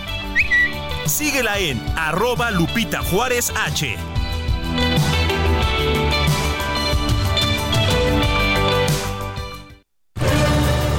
Y tenemos información con mi compañero Gaspar Betancourt. Gaspar, ¿cómo estás? Buenos días. Hola, Gaspar. Buenos días, aquí estamos. Adelante, adelante. Es que no te escuchábamos muy bien. No, no, pero- Dándole seguimiento a estas afectaciones que se por recientes microsismos, sobre todo el del día de ayer. Me encuentro en el anillo periférico, Boulevard Adolfo López Mateos, es el número 1587 de la colonia Alfonso Reyes. Es la alcaldía Álvaro Obregón. Al interior de este predio, Lupita, hay 17 viviendas y cuatro locales comerciales. Una de estas viviendas, la marcada con el número 11, resultó afectada el día de ayer en un colapso de losa. Vamos a platicar rápidamente con la señora María del Rocío. Ella vive, es dueña de este lugar. El día de ayer arribaron a este sitio elementos de protección civil. Vamos a escuchar lo que les platicaron. Muy buenos días, señora María del Rocío, para que nos comente qué fue lo que les dijeron ayer los elementos de protección civil. y nos dijeron que, que nosotros teníamos que recoger el escombro por nuestros medios, que nomás nos pusiéramos un casco y guantes que ya recogiéramos todos. Pero la verdad mis vigas están muy colgadas todavía nos da miedo entrar para que nos vaya a pasar algún accidente o algo. ¿Qué es lo que está usted pidiendo? sí? Yo estoy pidiendo apoyo, si me pueden hacer el favor de ayudarme con las láminas o unos tubos para poder poner mis láminas. Es todo lo que pido yo. Lupita, ya escuchamos a la propietaria de esta vivienda afectada. Ella además está pidiendo que le proporcionen los medios para retirar este escombro. Hay un riesgo muy grande al entrar a este sitio. Todavía hay vigas de madera que están sobre lo que era la estancia. Es un frente de 5 metros y una de profundidad 6 metros aproximadamente, lo que se vio afectado. Aquí ella tenía su recámara, su sala y comedor no puede entrar por su ropa, pasó la noche con uno de sus vecinos y está pidiendo el apoyo de las autoridades para que le ayuden a retirar este escombro de forma segura y con unas láminas para que en lo más pronto posible pueda volver a habitar su vivienda y pasar las noches frías en este sitio. Reiteramos, es el número 1587, Boulevard Adolfo López Mateos, el anillo periférico, la colonia Alfonso 13 en la alcaldía Álvaro Obregón, donde se hace esta petición de ayuda para la señora María del Rocío, que se vio afectada por el microsismo del día de ayer. Bueno, oye, y llama la atención que ocho edificios también se vieron afectados por el sismo del pasado martes y este nuevo sismo que eh, se registró, bueno, dos sismos el día de ayer que también causaron algunos daños y afectaciones, ¿verdad? Así es, es sobre todo en esta zona sur y poniente de la capital donde se han registrado estos daños, donde además ha sido más perceptible el movimiento eh, telúrico y donde, como ya mencionas, hay varias viviendas que se han visto afectadas por este motivo. Bueno, pues hay que ponerse en contacto con la alcaldesa Lía Limón, que dijo que iba a estar muy pendiente de lo que necesitaran los habitantes de esta demarcación. Muchas gracias, gracias Gaspar. Excelente día, continuamos pendientes. Continuamos atentos y vamos a unos mensajes, vamos a una pausa. 55 20 10 96 47, nuestro número de WhatsApp, por si quiere compartir alguna opinión con nosotros. 55 20 10 96 47. Regresamos.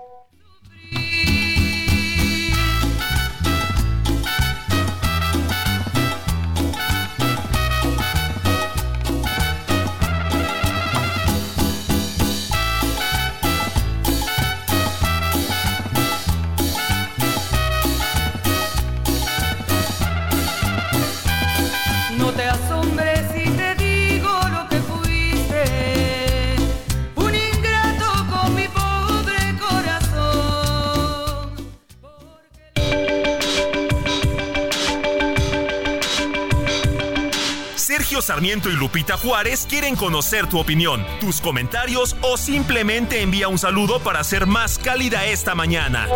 Envía tus mensajes al WhatsApp 55 20 10 96 47.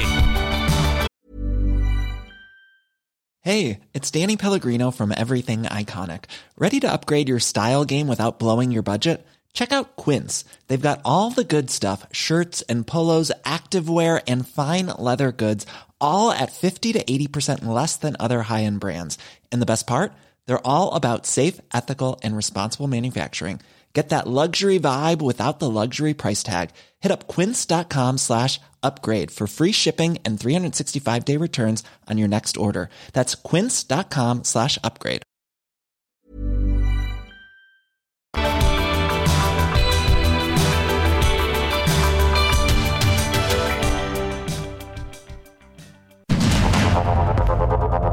Continuamos con Sergio Sarmiento y Lupita Juárez por el Heraldo Radio.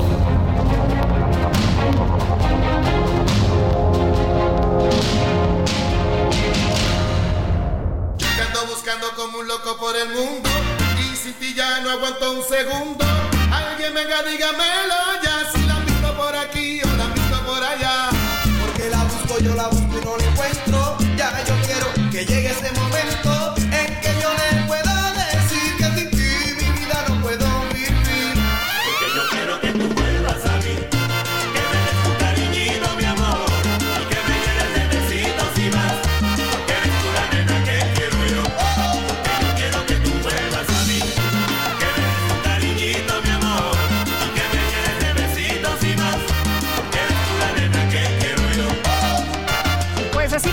nuestra preposada. Tu cariñito es Luisito Ayala y música, música de preposada, por supuesto, en este viernes. Y vámonos a los mensajes. Ya me cansé de bailar, eh, Quique. Ah, es que aquí está en grande la pachanga. Bueno, nos dice, nos dice una persona del auditorio, muy buen día, Lupita, pronta recuperación para Sergio. Pido feliciten a Arturo Ramírez por sus felices 59 años y ponen un globito de Caro, su esposa. Ah, muy bien, muy bien, Arturo Ramírez, muchas felicidades. Eh, y qué padre que llegas a los 59 con tanto cariñito, ¿no? Bueno, nos dice otra persona, buen día Lupita y Sergio, no es raro que en dos meses López haya reducido el número de víctimas y si se tardaron tanto es que sus siervos no sabían restar y recurrieron a la Secretaría de Educación. Además, tomemos en cuenta que en cinco años ha reducido al país. Eh, y otra persona nos dice, buenos días, saludos desde Tampico, soy su fan, Sergio y Lupita, los escucho todos los días y me hacen muy alegre. Eh, dice, me hacen muy alegre a mi mamá y hoy más con la preposada. Saludos, pues qué bueno que ustedes también estén bailando y estén disfrutando de esta preposada. Eh, nos pueden escribir, mandar sus puntos de vista, sus opiniones al 55 2010 96 47. Ya muchos salen de vacaciones, ¿verdad? Ya hoy es el último día, ya están así como que pasando aceite, ya casi, casi tratando Claro de sí. terminar, tratando de terminar. Bueno, pues nosotros aquí ya nos la empezamos, así que qué bueno que están con nosotros compartiendo esta mañana e informándose bien.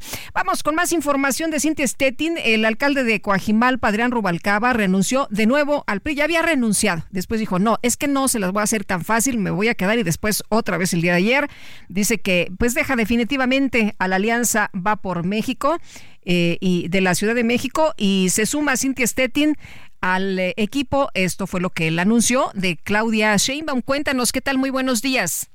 Muy buenos días, Sergio Lupita. Buenos días al auditorio. Pues Adrián Rubalcaba, alcalde de Coajimalpa, informó que de manera formal presentó su renuncia al PRI y con ello pues ya deja definitivamente a la alianza va por la Ciudad de México.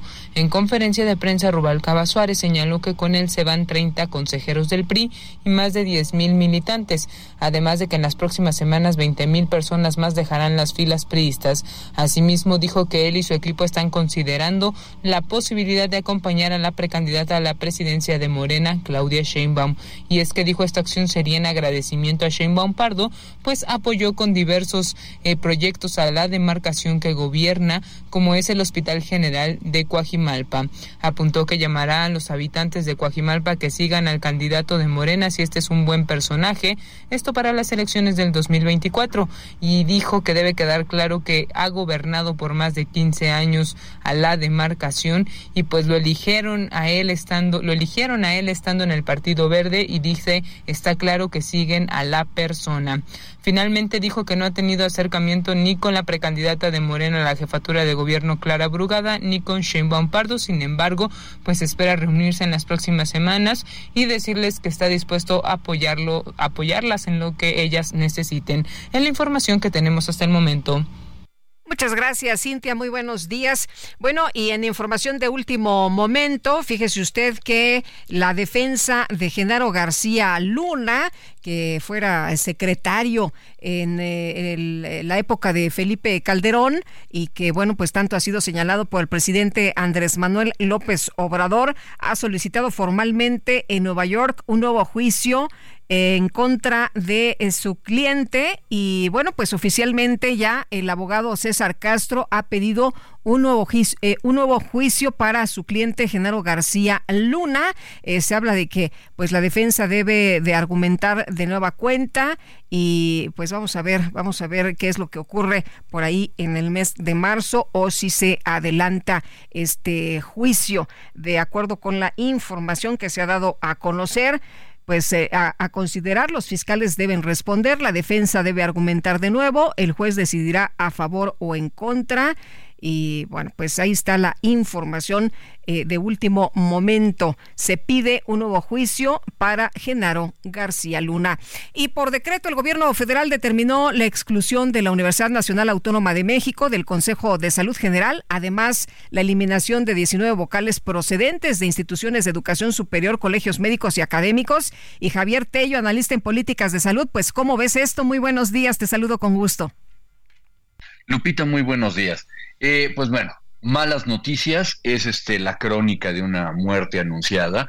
Eh, tú recordarás que lo estuvimos comentando desde hace ya casi, bueno, desde que se inició la pandemia, creo que comenzamos a ver ya el problema. Lo primero que ocurrió es que se empezó a, primero lo emascularon y luego definitivamente defenestraron al, al, Consejo eh, Nacional de, Salubridad porque el Consejo de, de Salubridad eh, General, perdóname. ¿Por qué? Eh, básicamente porque estorba, estorba en la toma de decisiones de esta administración.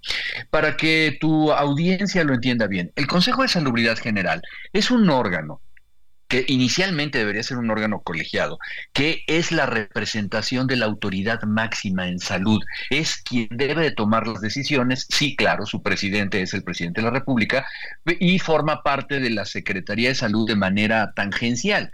Sin embargo, es quien debió haber tenido el control de la pandemia. Y tú recordarás que no fue así, se reunieron solamente un par de veces. Y después comenzaron a haber conflictos para tratar de quitar a toda la mesa directiva que, que, la había inaugurado durante esta administración, hasta que finalmente, bueno, cambiaron eh, verdaderamente desde al, al secretario y a, y, a, los vocales y a todo el mundo. Bueno, en eso comenzó entonces, uh, hubo un par de cambios a la organización interna hasta que finalmente llegamos a este nuevo reglamento. ¿Qué es lo que está ocurriendo? El Consejo de Salubridad General debería estar formado por representaciones de los sistemas de salud de algunos estados, por algunas autoridades pero también por la sociedad civil, por la academia, como las universidades, como la UNAM, como algunas escuelas, por la iniciativa privada representado en las asociaciones y cámaras de fabricantes de medicamentos y ninguna de estas personas ahora va a estar representada. ¿Por qué es importante esto? Porque el Consejo de Salubridad General, entre sus funciones, la, una de las más importantes, y no es que hoy la más importante, es la de autorizar qué medicamentos son los que el gobierno federal puede comprar. Es decir, tú tienes un medicamento que tiene su registro de, de, COFEPRIS y vas con el Consejo de Salubridad General a que lo analicen y a que te den una clave, y esa es la clave del Compendio Nacional de Insumos para la Salud, y con eso eres comprable. Y el debate interno que existe es qué tan útil, qué tan costo-beneficio o realmente qué tan eficiente puede ser un medicamento. Bueno, a partir de, como ya te imaginarás, desde manejo de la pandemia, pasando por varias disposiciones de salud hasta esta inclusión de medicamentos en el Compendio Nacional de Insumos para la Salud, se queda ahora solamente con un grupo de personas que son pues prácticamente eh, afines a la administración y que lo que hacen es convertir al Consejo de Salud General eh, básicamente en una oficialía de partes. Oye, pero si está en juego la salud. Pero si está en juego la salud de, de, los ciudadanos, digo, ¿qué no es mejor tener las personas que, que pues sean especializadas, que sepan de estos temas, tomar mejores decisiones en cuanto a los medicamentos, a lo que nos convenga mejor como país? Mira, te lo voy a poner en, ese sentido. El, secretario del Consejo de Salud General era el doctor Ignacio Santos Preciado, un súper infectólogo de talla internacional, una persona muy respetable, y ahora la persona que está, bueno, pues tiene antecedentes de administración, con un doctorado o alguna cosa así, pero es, es una carrera administrativa, no entiende de medicina, no entienden de salud.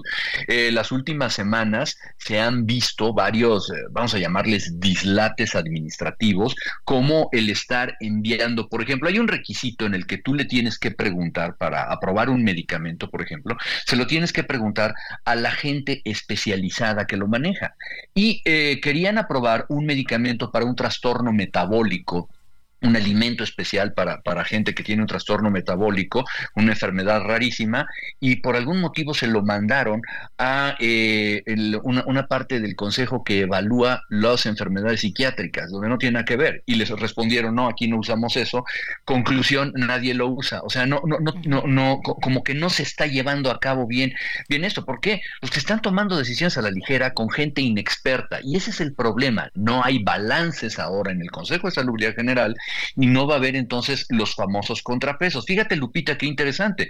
De todas las noticias que tocas sobre la eliminación de contrapesos de última hora en los últimos estertores de esta administración, estamos ahora también con la salud. Y esto pues no, no, no es un tema menor. ¿eh? Sí. Oye, pero nos prometieron que las cosas iban a cambiar de manera dramática. Decía el presidente, aunque se burlen, aunque se rían de lo que digo, vamos a tener un mejor sistema de salud para todos los mexicanos. Incluso lo prometió antes de que termine su sexenio. Anunciaba hace poco una superfarmacia, anunciaba también pues eh, eh mejores hospitales y, y lo que estamos viendo pues es una situación cada vez más eh, compleja, ¿no? Para este tipo de, de, decisiones sobre medicamentos, sobre la salud. Nos han dicho que van a federalizar, pero en realidad van a centralizar y los hospitales pues van a depender de si les llega o no recursos, ¿no? Estos que antes pertenecían al, al INSABI, que era el Seguro Popular, por ejemplo. Mira, es, es correcta. Eh, el presidente cumplió una parte, ¿eh? fue un cambio dramático, eso no hay que negarlo, pero verdaderamente dramático. El problema es que el cambio fue para, para mal. O sea, tenemos un sistema de salud que ahora, eh, si bien tenía una carga de problemas, una de las cosas que son innegables es que desde los años 80 hasta el año 2018 iban y venían los gobiernos, Lupita, pero el sistema de salud se mantenía, la política y la visión de salud se mantenía. Hoy tenemos un verdadero desastre con un sistema de salud que ha sido básicamente desmantelado y que como lo hemos visto, no ha habido una sola decisión. Me encantaría, yo reto a cualquiera en tu audiencia eh, o, que tú misma me digas qué decisión se ha tomado a favor de los pacientes, no a favor de que le vaya bien a la administración o a favor de que ellos tengan el control. ¿Qué cosa realmente ha beneficiado a los pacientes? Cuando tú tienes gente que está realmente desertando del seguro social para irse a la farmacia de la esquina a atender. ¿Por qué? Porque hay una palabra que no entienden, se llama conveniencia. ¿Qué le conviene? ¿Qué le es más cómodo? ¿Cómo se sienten mejor los pacientes y sus familiares? Eso no existe en el pensamiento de esta administración. ¿Qué se ha querido, Lupita? Número uno, tener un control centralizado. Esa ha sido la fantasía y la visión primaria. Tener un solo control de la salud y que viene de la mano con un control central de los recursos. Tener a su mano todo el dinero de la salud de todos los sistemas. Claro, a que no se lo quitan al sistema de salud de las Fuerzas Armadas, por ejemplo, ¿no?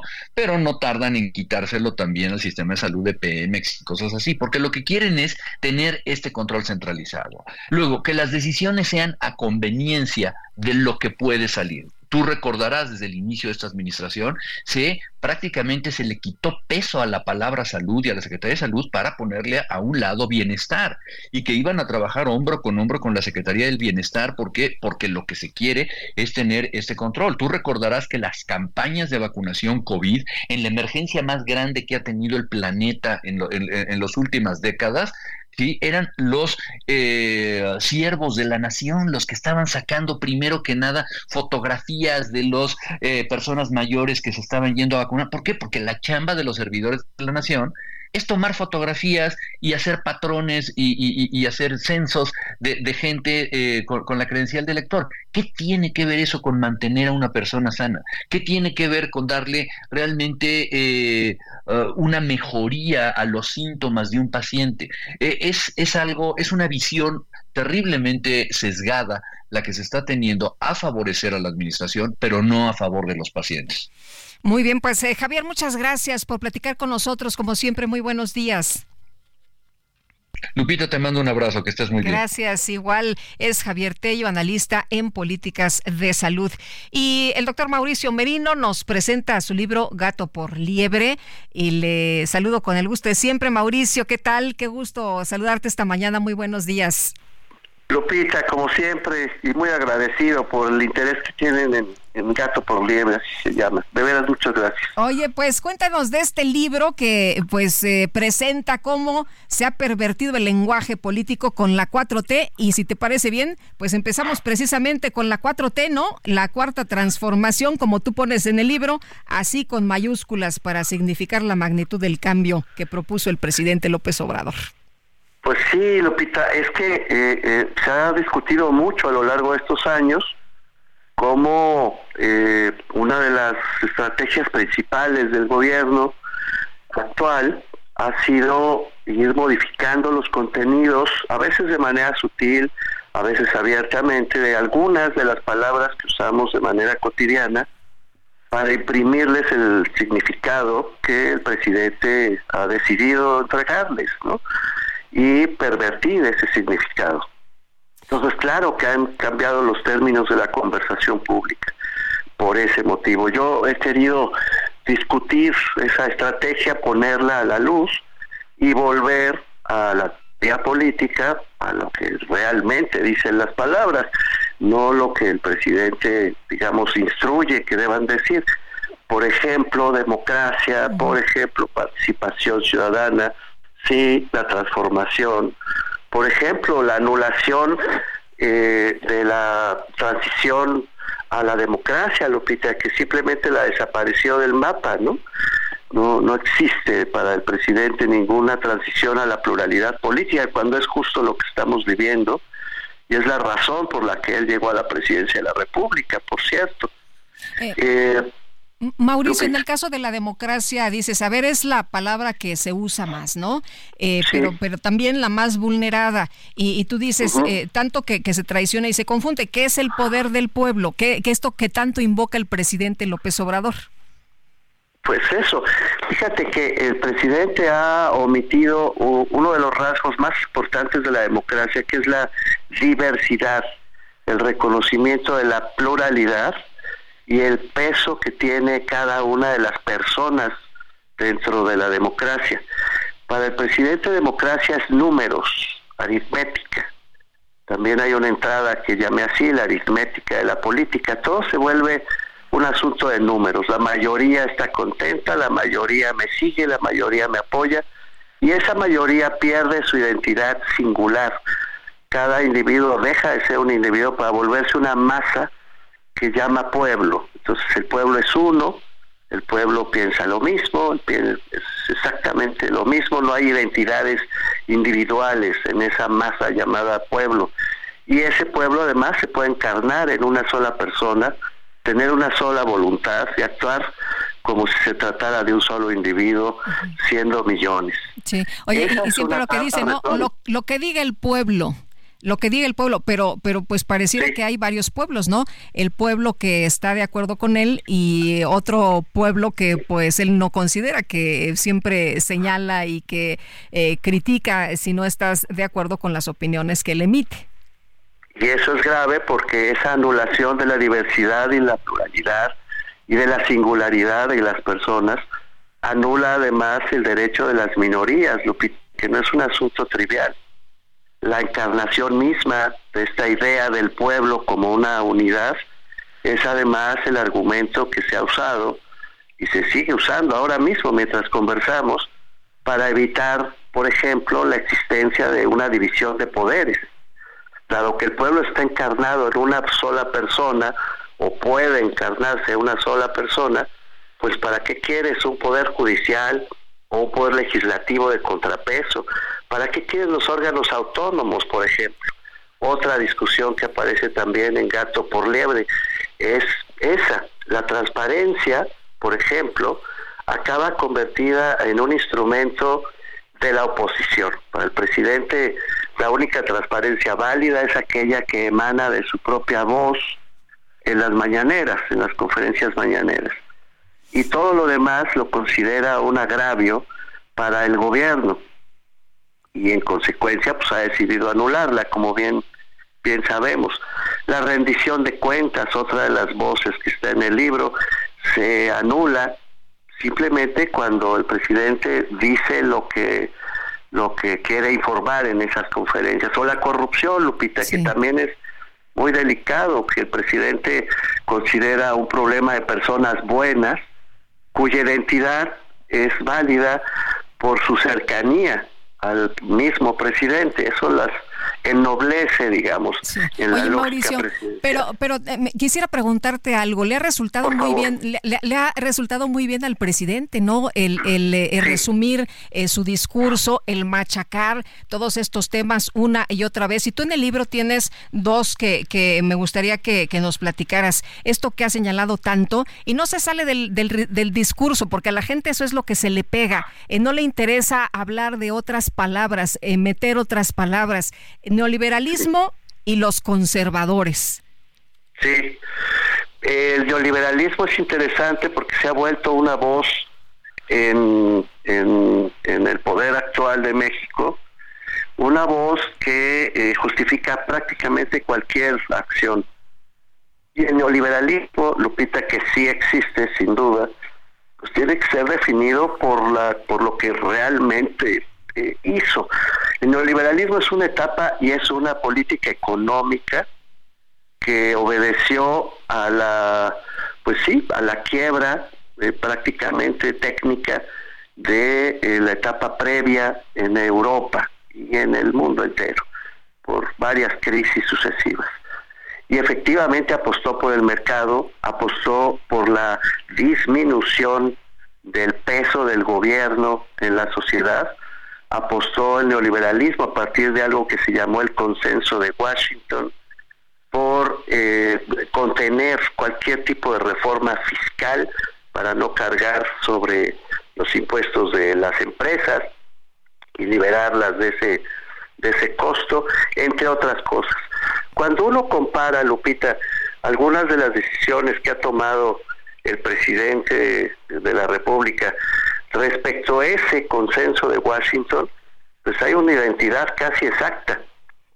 Es decir, no ha habido modificación fiscal, hay una disminución deliberada del costo del gobierno, hay una anulación, Lupita, de la entrega de los derechos fundamentales, salud, educación, medio ambiente, vivienda, y se modifica todo eso para entregar dinero porque se asume que es el mercado el que resuelve esos problemas. Muy bien, pues Mauricio, gracias por conversar con nosotros. Muy buenos días.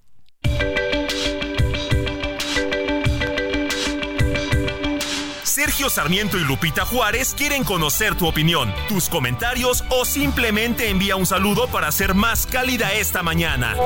Envía tus mensajes al WhatsApp 55 20 10 96 47.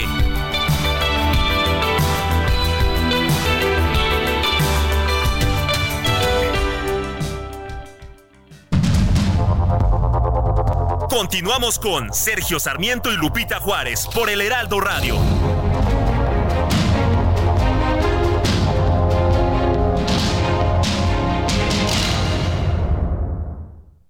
Redefinimos tu concepto de una Sub Infinity QX60 con 36 meses sin intereses o bono de hasta 130 mil pesos, Infinity Black por 5 años, más mantenimiento por 3 años, más InTouch Service por un año.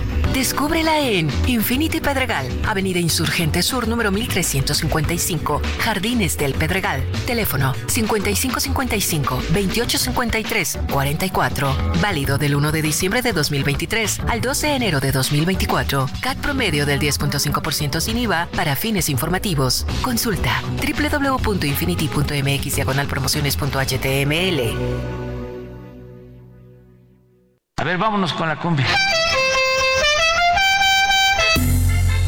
Pues, pues me están dando ganas de bailar La micro deportiva.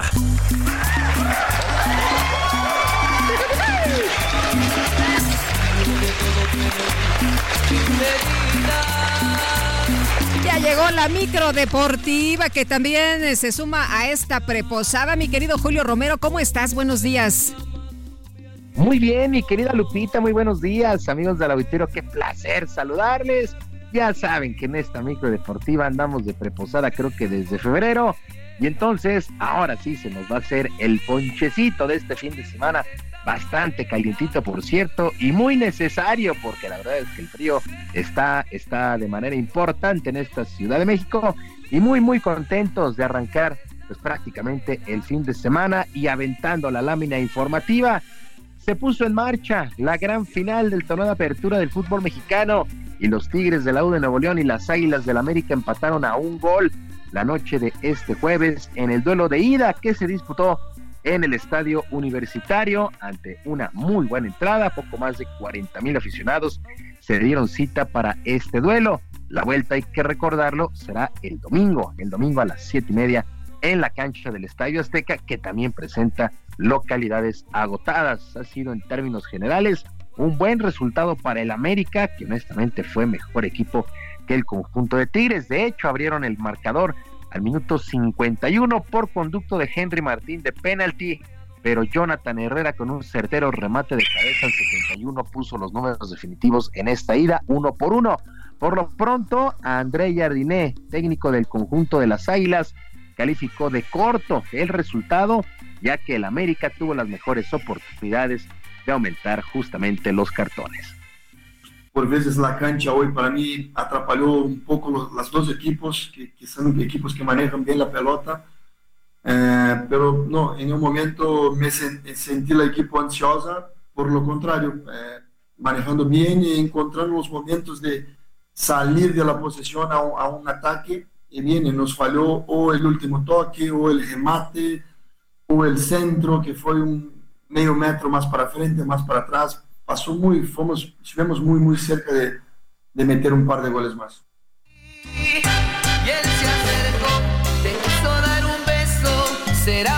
Por su parte, Robert Dante Siboldi, técnico del conjunto de Tigres, reconoció que no ha sido un buen juego, pero tiene poco tiempo para mejorar y buscar ganar en el Estadio Azteca. La serie está abierta, sin lugar a duda. Eh, quizás no fue nuestro mejor partido con la pelota hoy, estuvimos muy imprecisos, creo que nos ganó un poquito la ansiedad de querer ir a buscar el gol rápido y no estuvimos con la precisión que, este equipo nos tiene acostumbrado y que generalmente se tiene. Entonces dejamos algunas, a veces, eh, la iniciativa. Tambo, tambo, tambo, tambo. Bueno, parece una ventaja, parece una ventaja para el equipo de las Águilas del América que cerrará el domingo en su estadio y ante su afición.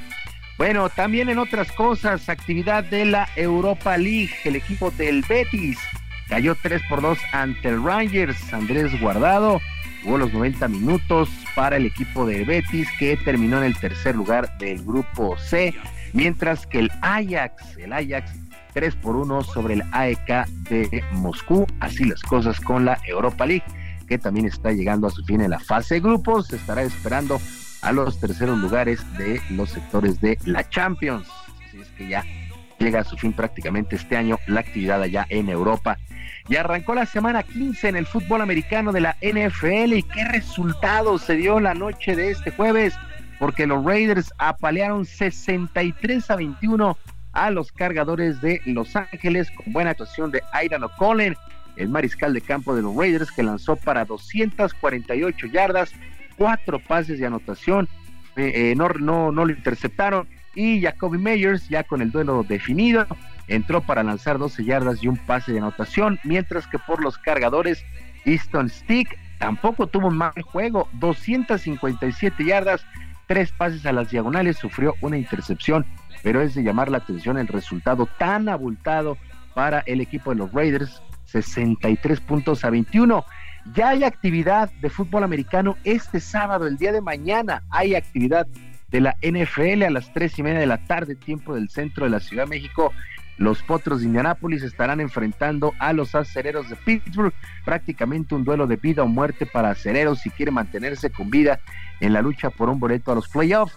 Los Leones de Detroit, que han venido en picada en los últimos, eh, las últimas semanas, a las 7 con 15 de la noche estarán enfrentando a los Broncos de Denver.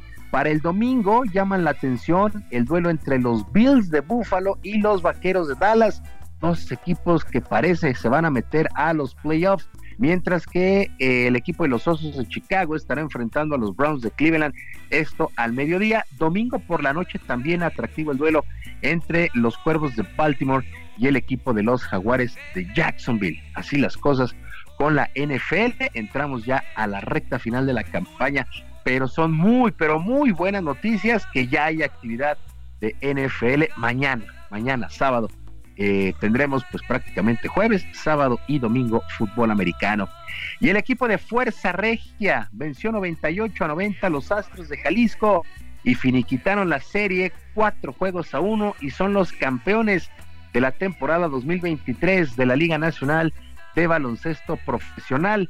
Bueno, gran actuación del equipo de Fuerza Regia y de Sean Miller, en especial de Sean Miller, que tuvo 23 puntos y 12 rebotes para ayudar al título al conjunto de Fuerza Regia. Por su, su parte, el coach español Pablo García se dijo feliz de hacer historia con este equipo. Pues hemos hecho un año histórico, lo hemos ganado todo, el doblete, le hemos dado la, la quinta estrella a Fuerza Regia, ¿no? Muy orgulloso del trabajo de todos y somos otra vez campeones. Sí, la verdad que hubo muchas críticas cuando vine aquí, yo tenía claro que este era el sitio donde quería estar y tenía claro que quería seguir ganando y si quería seguir ganando era aquí. Muy contento de estar en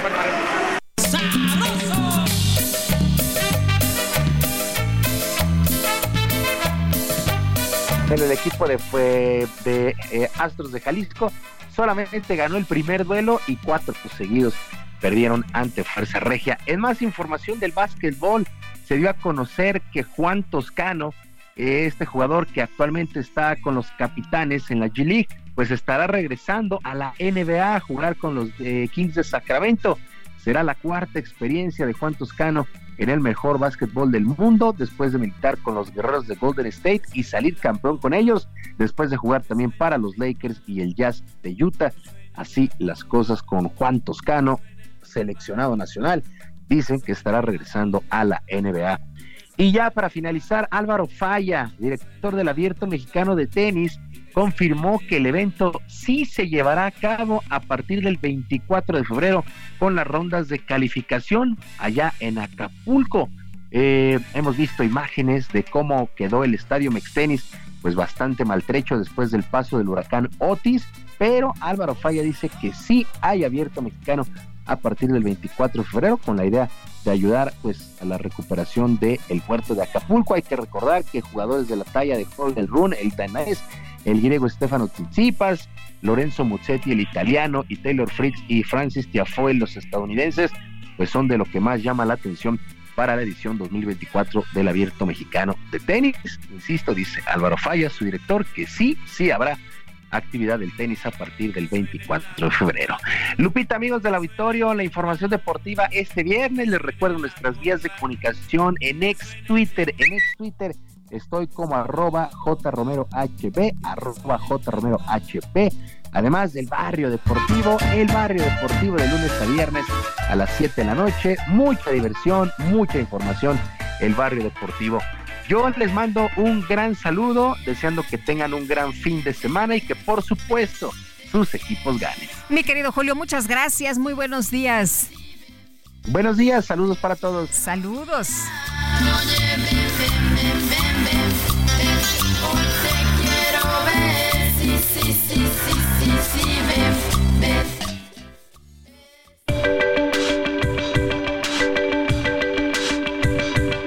Para Lupita Juárez, tu opinión es importante. Síguela en arroba Lupita Juárez H.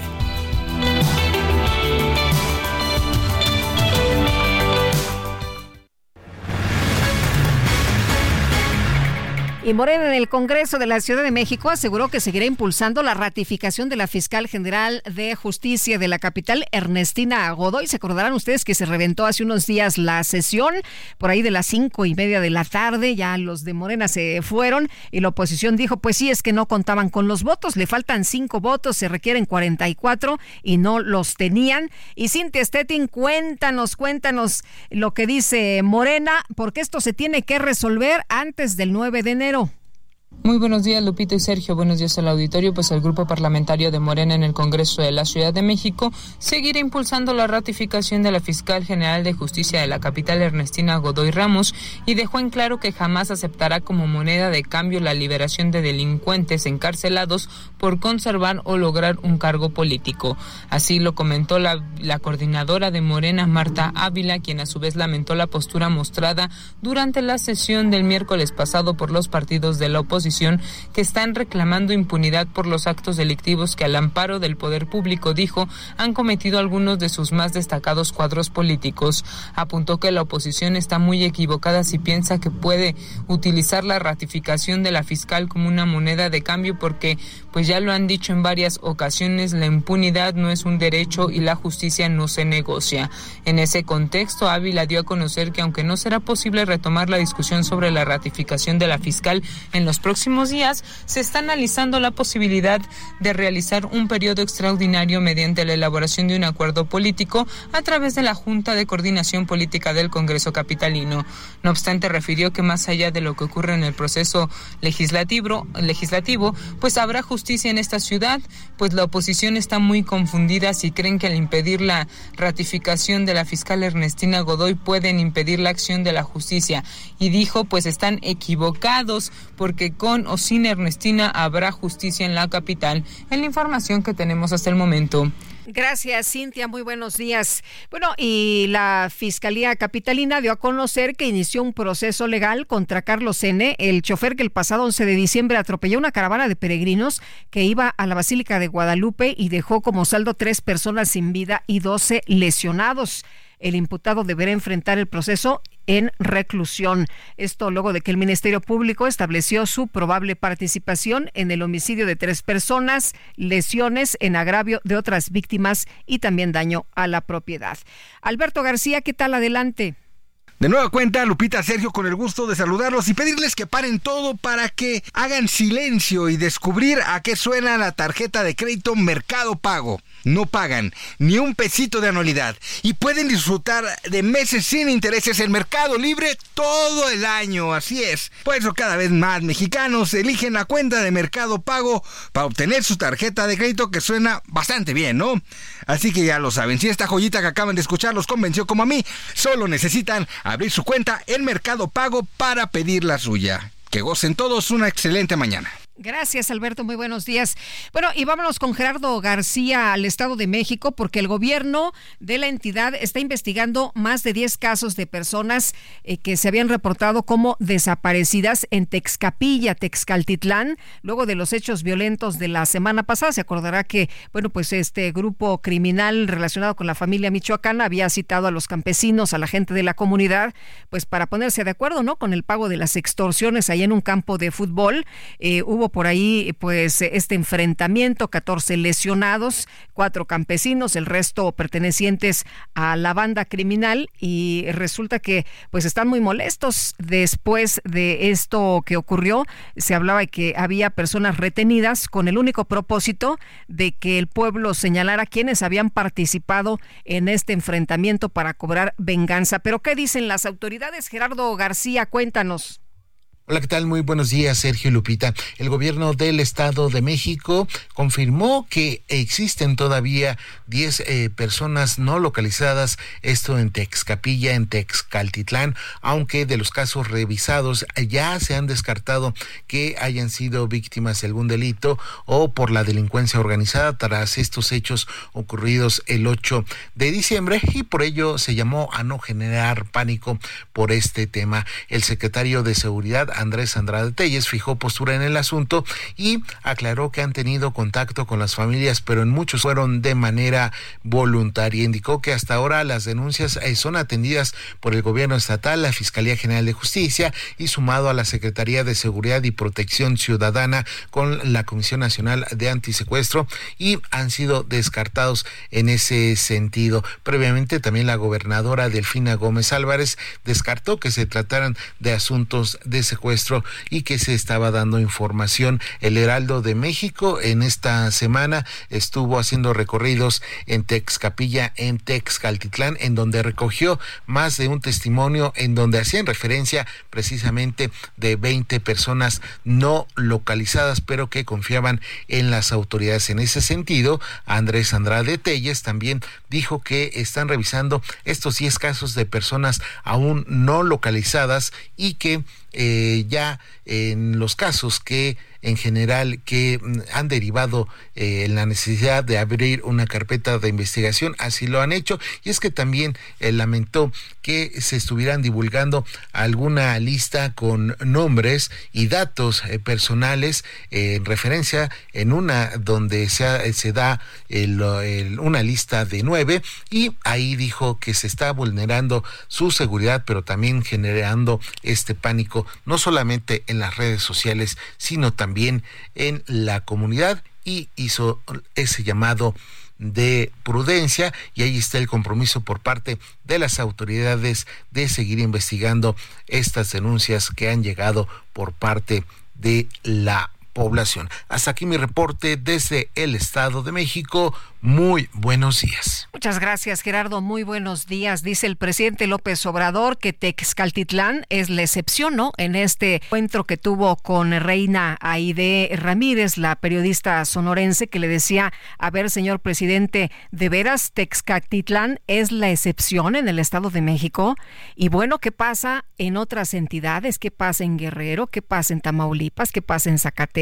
¿Qué pasa en Sonora?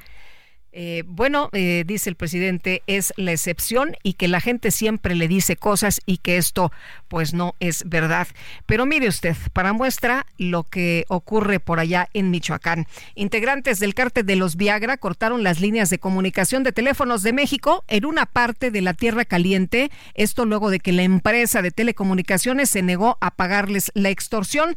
Desde la tarde de ayer, sujetos armados tiraron las antenas, cortaron las líneas de comunicación de Telmex en San Juan de los Plátanos, en el municipio de Apatzingán en Michoacán. Pues así están las cosas.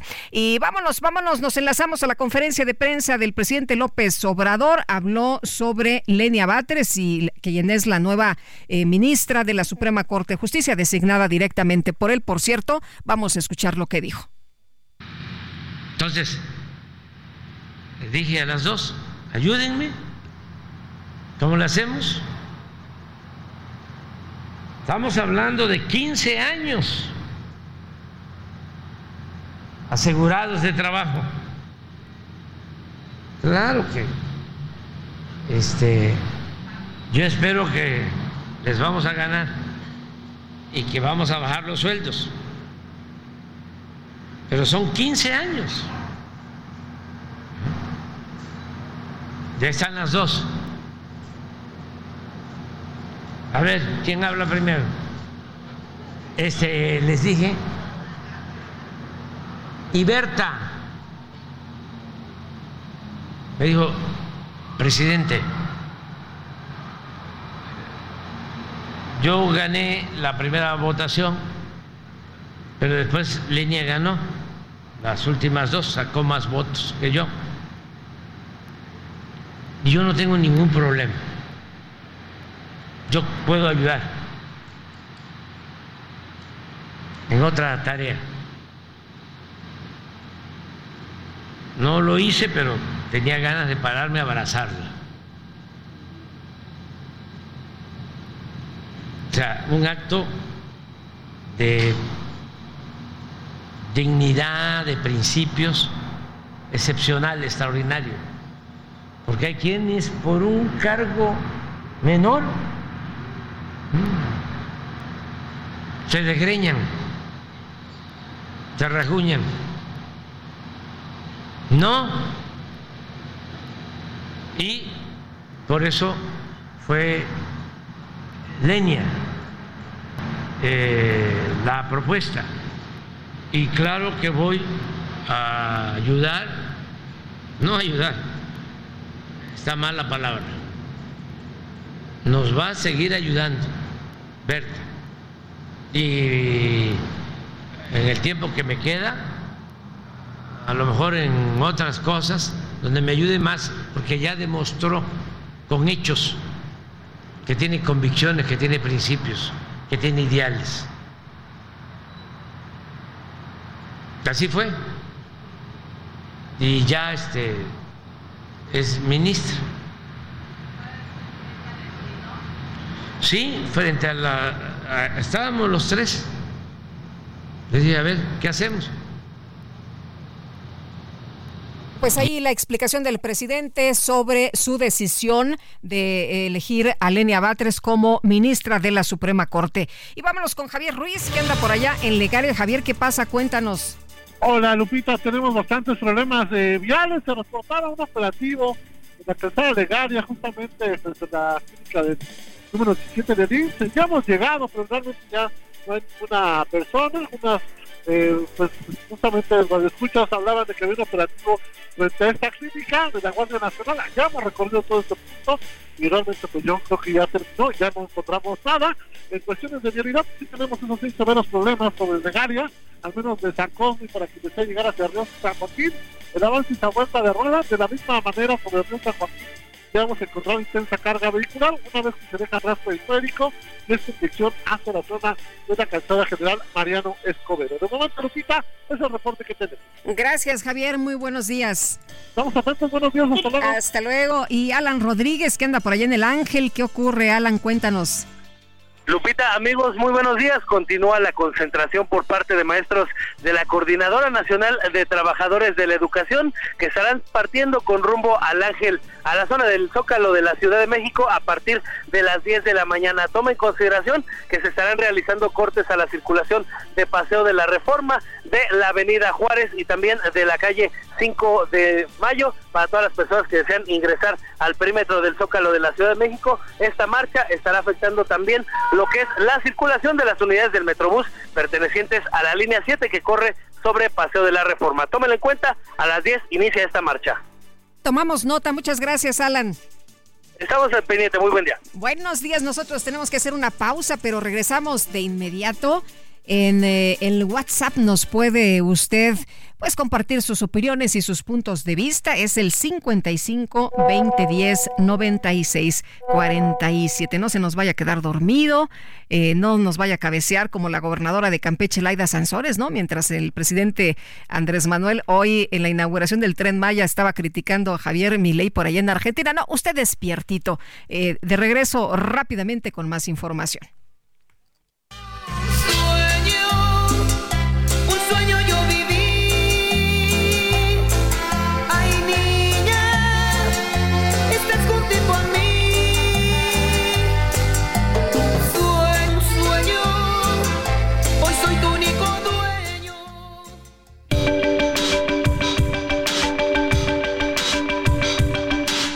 Sergio Sarmiento y Lupita Juárez quieren conocer tu opinión, tus comentarios o simplemente envía un saludo para ser más cálida esta mañana.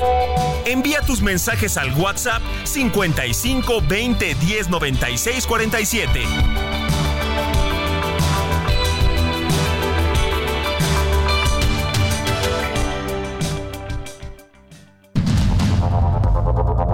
Continuamos con Sergio Sarmiento y Lupita Juárez por el Heraldo Radio.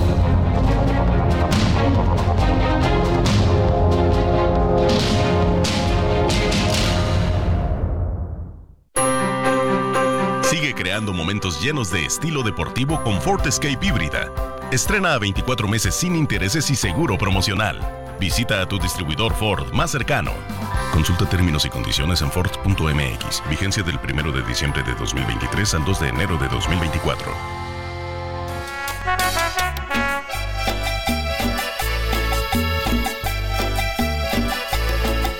Amor, amor, amor, amor, amor, amor. Quiero que me vuelvan a mirar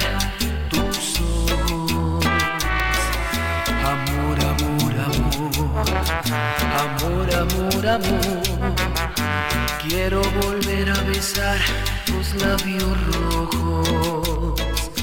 ¿Cómo no acordarme de ti? ¿De qué manera olvidarte? Si todo me recuerda a ti, en todas partes estás tú. En vivo y en directo para todo el mundo mundial. Rosa está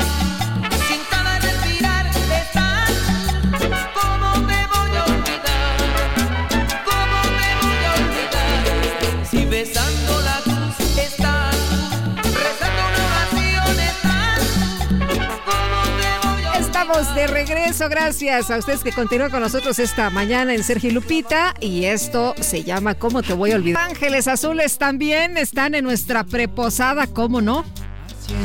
mi alma? Ya se podrá usted imaginar aquí la pachanga.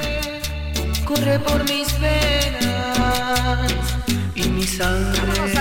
Esta mañana. Dice una persona de nuestro auditorio. Buenos días, soy José Pérez y el personaje eh, eh, Mauricio habla por sí mismo. No somos cualquier persona, somos personas con sede de justicia donde el Poder Judicial se siente todopoderoso y el presidente quiere corregir por la buena las cosas. Si fuera autoritario y malo, los callaba y ni les avisaba como en otros tiempos. Qué caray, qué buenos son para hacer intrigas y suponer que hace las cosas mal. Saludos. Eh, nos dice otra de nuestros amigos, Lupita, buen día, los escucho diariamente porque me agrada cómo dan las noticias. Un favor, no podrían evitar las explicaciones de AMLO. Detesto escucharlo, es nefasto, no sabe hablar en eh, público y con sus frases y muletillas es que es de que creo que mucha gente se lo agradeceríamos. Muchas gracias. Pues como lo hemos eh, dicho una y otra vez, nuestra responsabilidad es presentarle a usted pues las eh, voces, ¿no? De los distintos actores políticos de este país y saber qué es lo que piensan, saber qué es lo que dicen, saber qué es lo que están planeando. Creo que es importante que escuchemos a todos y bueno, pues usted como sabe siempre, siempre aquí somos muy plurales y escuchamos a todo mundo. Eh, nos dice otra persona, soy Juan de Dios de la O. Hola, eh, ¿cómo se llama el libro y del autor que presentaron hace unos momentos? Fíjese usted que es muy interesante este libro de Mauricio Merino, se llama Gato por Liebre y eh, la editorial es Debate. Gato por liebre, la importancia de las palabras en la deliberación pública. Este es de editorial Debate y el autor con quien platicamos hace unos momentos, Mauricio Merino. Y tras su participación en la conferencia matutina del presidente López Obrador, Reina Aide Ramírez eh, fue víctima de campañas de desprestigio. Leopoldo Maldonado, director regional de la organización Artículo 19, como siempre, muchas gracias por platicar con nosotros. ¿Cómo estás? Muy buenos días. Muy buenos días, Lupita. Muchas gracias por el espacio y como siempre un saludo a tu auditorio. Oye, pues eh, llamó la atención en la mañanera. eh, sabemos que eh, el periodismo de, de, eh, Reina, pues ha sido así desde hace muchos años. Ella lleva toda una vida, es una gran trayectoria como periodista. Y el, eh, pues en la mañanera hace unos días apenas platicaba con el presidente, le hacía preguntas, la- lo, lo cuestionaba. el, el presidente decía que pues había periodismo se- servil, ¿no? De- para la oposición. Y Reina decía, bueno, pues también hay periodismo servil en el gobierno, en el gobierno donde hay otros datos, otras informaciones, donde a veces no se presenta pues la información real. Y Leopoldo, ¿cómo ves después de esta, pues eh, de- después de estos cuestionamientos al presidente, hubo una campaña, señalamientos, a ideas, hasta amenazas? Y así es, Lupita. Lamentablemente vemos que eh, se repite la constante de ese espacio que, como lo hemos dicho múltiples veces eh, aquí con ustedes, eh, pues estaba pensado para ser un espacio de transparencia y de rendición de cuentas y terminó tergiversándose en un espacio de desinformación y ataque particularmente a la prensa pero también al activismo no recordaremos que el día de ayer también se lanzó el presidente contra el Centro Pro no una organización muy prestigiada de derechos humanos en el país. Entonces, evidentemente, pues eh, tiene todos los elementos negativos que hemos señalado el caso de Reina Aire. Uno, porque eh, el cuestionamiento de una periodista que pues uno entendería que esa es la labor de la prensa frente al poder, cualquiera que sea su talante, público, político, económico o de cualquier índole, pues es plantarse y hacer preguntas y repreguntas no acomodarle preguntas al presidente como parece que últimamente sucede en ese en ese espacio eh, eh, oficial. Eh, y luego viene toda la andanada de ataques. Es una maquinaria particularmente aceitada que ya hemos ubicado hemos estudiado. Nosotros la hemos padecido como artículo 19 en realidad pues muchas muchas personas del gremio periodístico también del activismo la han tenido que eh, padecer. Entonces, esa es, esa es la situación que se está presentando, Lupita, ataques misóginos, ataques clasistas, ataques racistas en contra de ella.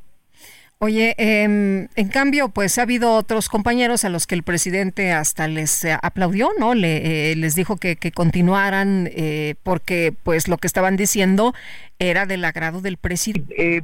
eso da cuenta de, de, de por dónde va a la idea del periodismo del propio presidente y de su círculo cercano. Un periodismo, pues tal cual, como lo dijo Reinaide, servil, un periodismo que no cuestione, sino que refuerce el discurso oficial.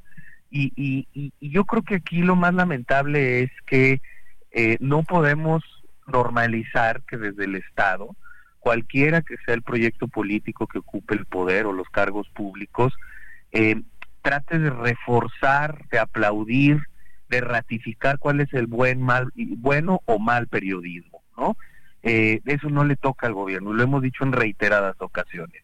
Eh, esto ha escalado como tú sabes y como lo hemos comentado varias veces en el espacio del quién es quién en las mentiras donde ya no solo hablan de bueno o mal periodismo sino de cuál es la verdad y cuál es la mentira según sus parámetros no siendo ellos el parámetro de verdad. Eh, cuando leen en esa sección de los miércoles las supuestas mentiras de los medios eh, el, único parámetro, el único rasero para la verdad es el dicho del presidente. No hay ninguna, no hay más metodología que esa.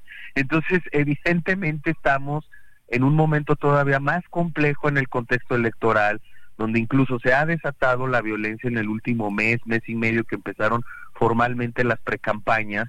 Eh, me refiero a la violencia contra la prensa, ¿no? Hemos dado cuenta aquí también de lo que pasó en Guerrero el último mes, el asesinato en periodista de Chihuahua, no, yo creo que más bien el llamado es a la mesura, ya que desde la palestra pública se evite la tergiversación de la información y la estigmatización de la prensa.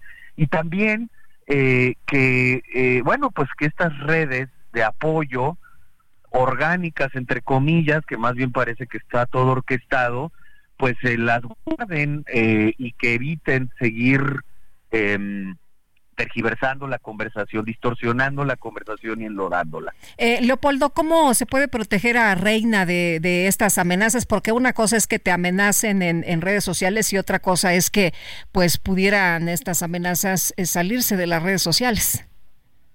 Y siempre es una, es, es, es una cuestión muy compleja, como de pronto se hizo público en, en, en previas intervenciones, ella salió un tiempo del país, ¿no? Porque además ha cubierto en su tierra, en Sonora, pues todo el tema de crimen organizado y no es cosa menor. Entonces tuvo que salir un tiempo con una beca, regresó y eso lo hicieron público eh, los periodistas o propagandistas, mejor dicho, del gobierno, eh, con una enorme irresponsabilidad, pero pues ella tuvo que salir, ella tuvo que resguardarse. Una o un periodista no puede estar saliendo del país, no puede estarse desplazando el Estado debería garantizarle su seguridad y por lo pronto se debería de investigar quiénes son los que están orquestando estas campañas.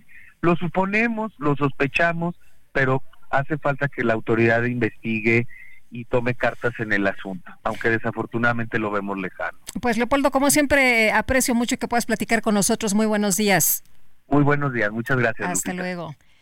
Eh, gracias a ti. Y la ministra Yasmín Esquivel ha felicitado a través de sus redes sociales eh, esta mañana a Lenia Batres. Felicidades a Lenia Batres Guadarrama por su nombramiento de ministra de la Suprema Corte. Su designación amplía el acceso de las mujeres a los espacios de liderazgo. Es la décima quinta mujer que ha sido nombrada para ocupar el cargo de ministra y con la llegada de Lenia Batres por primera vez en la historia, el Pleno de la Suprema Corte contará con cinco mujeres. Le deseo éxito en su encargo, lo que acaba de postear. Y Alberto García, ¿qué más tenemos?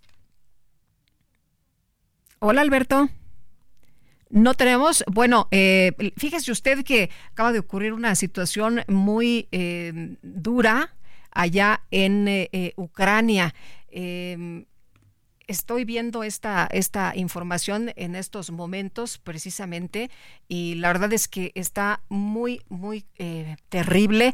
Eh, un legislador del partido de Zelensky lanzó tres granadas de mano en una reunión legislativa. Estaban ahí en un cuarto, eh, de hecho, pues en un lugar muy reducido, y llega este señor, cierra la puerta, se pone justo en la puerta. y pues con estas tres granadas de mano en plena reunión, saca las granadas. Cuando se da cuenta las personas, pues tratan de, de, eh, cubrirse, pero de inmediato se dan estas explosiones, estos estallidos. El legislador ha muerto. Eh, a causa de, pues, de las heridas, de, imagínense nada más una explosión de granada. 26 personas han resultado heridas, seis de ellas en estado grave y esto, le reitero, ha ocurrido en una reunión del Consejo allá en Ucrania, eh, de, pues de no creerse, la verdad. Eh, y vamos, vamos a otros temas. La Cámara Nacional de Aerotransportes advirtió que los incrementos en las tarifas del Aeropuerto Internacional de la Ciudad de México no tienen justificación. Diana Olivares, ¿qué tal? Gracias por platicar con nosotros esta mañana. Muy buenos días. Buenos días, Lupita. Qué gusto estar aquí contigo y tu audiencia. Oye, Diana, pues eh, son porcentajes desmedidos, es lo que se ha mencionado, 77% va a afectar a las empresas, va a afectar a los pasajeros o en realidad, pues esto eh, no se podía eh, pues detener más, como lo han dicho las autoridades del aeropuerto internacional, que tenían tantos años, que tenían muchos años sin haber incrementos.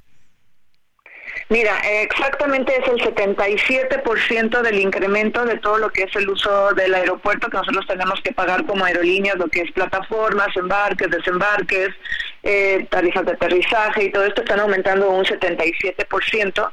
Además de esto, también van a aumentar y cada año lo hacen nuestro famoso TUA, que es la tasa de uso de aeropuerto y que se va a ir ahora a 55 dólares y esto lo paga el pasajero.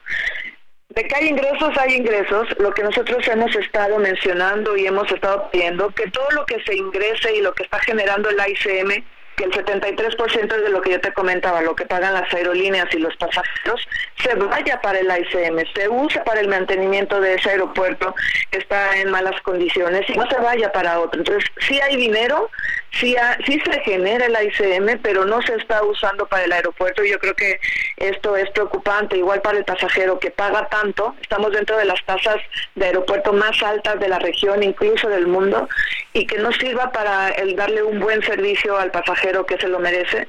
Y obvio, con esto em, para todos los costos de las líneas aéreas nos pega mucho. El primero es combustible y el segundo son todas estas tasas aeroportuarias y bueno, eh, se ve afectado en todo lo que son nuestros costos. Oye, este incremento del 77% es una exageración. ¿Deberíamos llegar a este punto pero de manera gradual? Bueno, he estado escuchando que dicen de que otros aeropuertos nacionales eh, también tienen estos cobros. México es de los más caros eh, y lo poniendo de, por ejemplo, en el caso de TUA, eh, un Nueva York o varios aeropuertos en Estados Unidos te cobran 5 dólares y aquí en la Ciudad de México estamos cobrando y van a cobrar 55. Entonces, Lupita, te puedes dar cuenta la diferencia que hay, igual en todos los servicios. Em, no hay comparación con lo que se pagan en otros en otros aeropuertos y esto hace que el costo sea mucho más alto. Nosotros eh, el tema de combustible y gastos de aeropuerto son los costos más fuertes que, tenemos y para los pasajeros también es un costo muy alto. Del, del 100% que uno paga de tarifa en vuelos nacionales, el 50 hasta el 60% se van en estos costos, en tasas e impuestos, por lo que deja muy poco el margen para las líneas aéreas, para todo lo que tenemos que pagar, que es combustible, aviones, nómina, mantenimiento y bueno, más todo lo que, lo que nos cobran, eh, los márgenes son muy cortos. Por eso es de que, eh, bueno, cada aerolínea irá tomando la decisión, pero sí va a afectar en el tema y sobre todo a los pasajeros va a estar afectando. Y uno a lo mejor paga un poco más para un mejor servicio, pero la calidad y el servicio no son de los aeropuertos de primer mundo como es lo que nos están cobrando. Pues sí, y todo el mundo se queja, ¿no? De, de las condiciones en las que está actualmente el Aeropuerto Internacional de la Ciudad de México.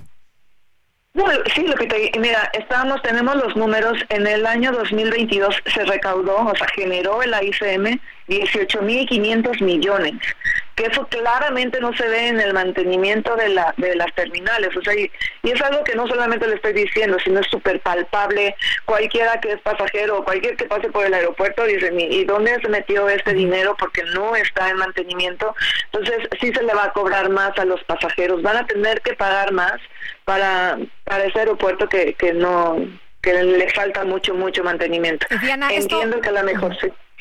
E, esto puede desalentar a los usuarios a venir a la Ciudad de México, decidir que mejor, o sea, si no tienen a qué venir, mejor ir a, otro lado. Hay, hay quien no pueda posponer un viaje a la Ciudad de México, que se vea obligado por cuestiones de, trabajo o de alguna otra, de algún otro asunto médico, en fin. Pero eh, ¿crees que esto pueda desalentar a los usuarios a que quienes eh, eh, puedan ir a otro, a otro aeropuerto lo hagan?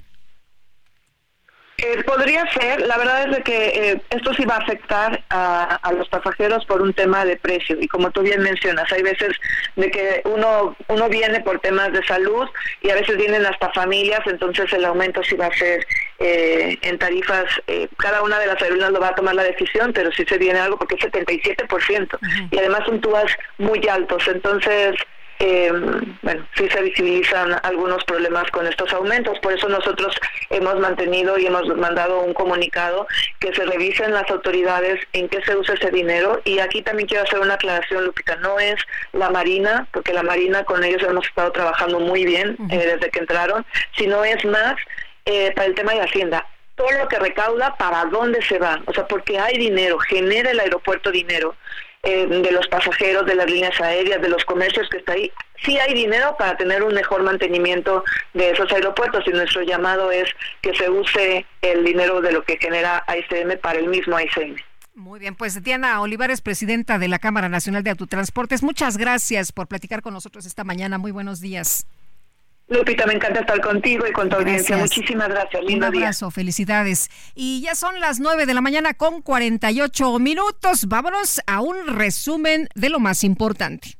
Redefinimos tu concepto de una Subinfinity QX60 con 36 meses sin intereses o bono de hasta 130 mil. Infinity Black por 5 años, mantenimiento por 3 años, más In Touch Service por un año. Descúbrelo en Infinity Polanco, Calzada General Mariano Escobedo 476, Anzures. Teléfono 5590 357748. Válido del 1 de diciembre de 2023 al 2 de enero de 2024. Car promedio del 10.5% sin IVA para fines informativos. Consulta www www.infinity.mx diagonal promociones.html. Esta mañana el presidente López Obrador reconoció que la inauguración del tren Maya únicamente incluye un tramo del proyecto. Destacó que hasta febrero entrará en operación toda la ruta. Repito porque ya les adelanto la nota, ¿no? Es un tramo y estamos empezando, como en todo. 31 de diciembre es el siguiente tramo Cancún a Palenque y a finales de febrero es todo. Pero se logró por el apoyo de la gente. Desde luego ayudaron mucho presidentes municipales, mujeres y hombres, gobernadoras, gobernadores. Mucho es el esfuerzo de mucha gente inaugura un tramo porque no está terminado al 100% este proyecto de los más importantes del presidente Andrés Manuel López Obrador, pero como todo el mundo ya lo está mencionando, dice el presidente, pues antes de que sea la nota, ¿no? De que lo inauguré y no está completo, pues ahí ya se, se vacunó. Y por otro lado, el presidente aseguró que Berta Alcalde de Luján va a seguir ayudando a su gobierno a pesar de que no fue designada como ministra de la Suprema Corte de Justicia. Estábamos los tres. Le dije, a ver, ¿qué hacemos? Y ella, de manera muy consecuente, dijo, no, presidente. Explicó lo de los votos, que en las últimas elecciones había obtenido Lenia más votos. Pero pues este fue una muy buena actitud, muy buena actitud. Por eso digo que estas compañeras, y así hay millones de mujeres en nuestro país, no están pensando en los cargos y que le tienen amor al pueblo. Importante el tiempo que estamos viviendo, ya no es el tiempo de antes, sin ninguna condición, no es, sí, yo declino, pero yo necesito, no, yo fui el que le dije, vamos a ver cómo me ayudas en otras cosas porque te necesito. La organización Amnistía Internacional advirtió que México va hacia el abismo en materia de derechos humanos, entre otras razones por la impunidad de los feminicidios y la militarización, militarización de la vida pública. Australia, Canadá, Noruega, Reino Unido y Suiza pidieron al gobierno de Israel que tome medidas concretas para poner fin a la violencia sin precedentes de los colonos israelíes en Cisjordania ocupada. Y durante su visita a Tel Aviv, el asesor de Seguridad Nacional de los Estados Unidos, Jake Sullivan, consideró que no sería correcto que Israel ocupe la franja de Gaza a largo plazo una vez que concluya la guerra contra Hamas. Juez de Reino Unido determinó que el príncipe Enrique fue víctima de piratería telefónica por parte de periodistas del eh, Mirror Group Newspapers, por lo que este grupo editorial deberá indemnizarlo con más de 140 mil libras por daños y perjuicios.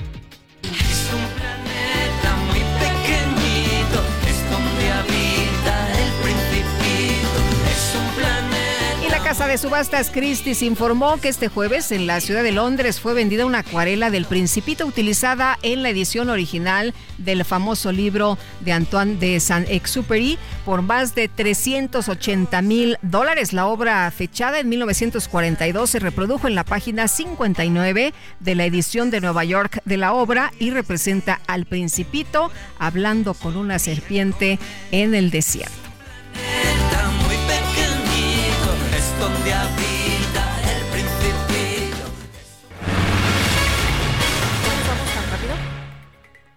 Bueno, pues ya nos vamos. En nombre de todo el equipo agradezco el favor de su atención. Le deseo que tenga un extraordinario fin de semana. Para los que se van de vacaciones, que disfruten mucho. ¿Cuántas vacaciones son? ¿Dos semanas?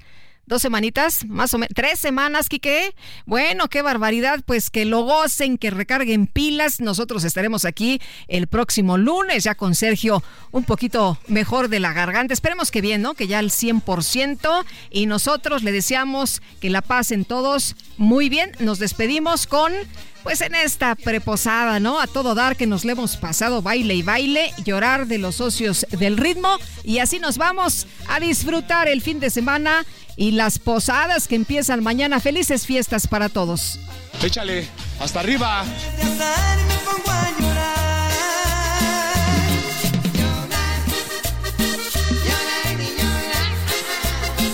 Al verte entrar con flores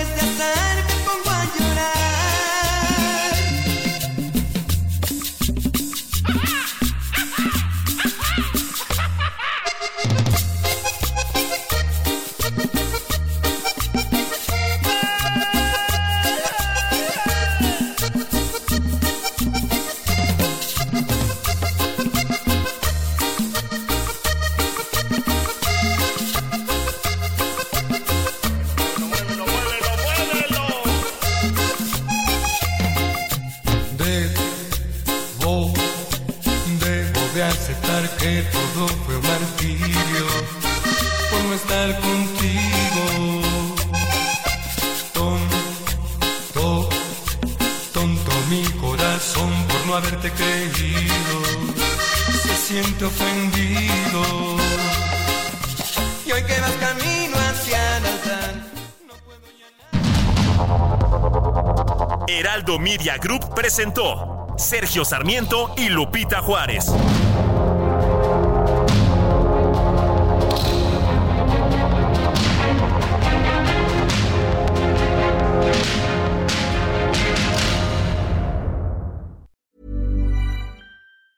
Even on a budget, quality is non-negotiable. That's why Quince is the place to score high-end essentials at 50 to 80% less than similar brands. Get your hands on buttery soft cashmere sweaters from just 60 bucks, Italian leather jackets, and so much more. And the best part about Quince, they exclusively partner with factories committed to safe, ethical, and responsible manufacturing. Elevate your style without the elevated price tag with Quince. Go to quince.com/upgrade for free shipping and 365-day returns.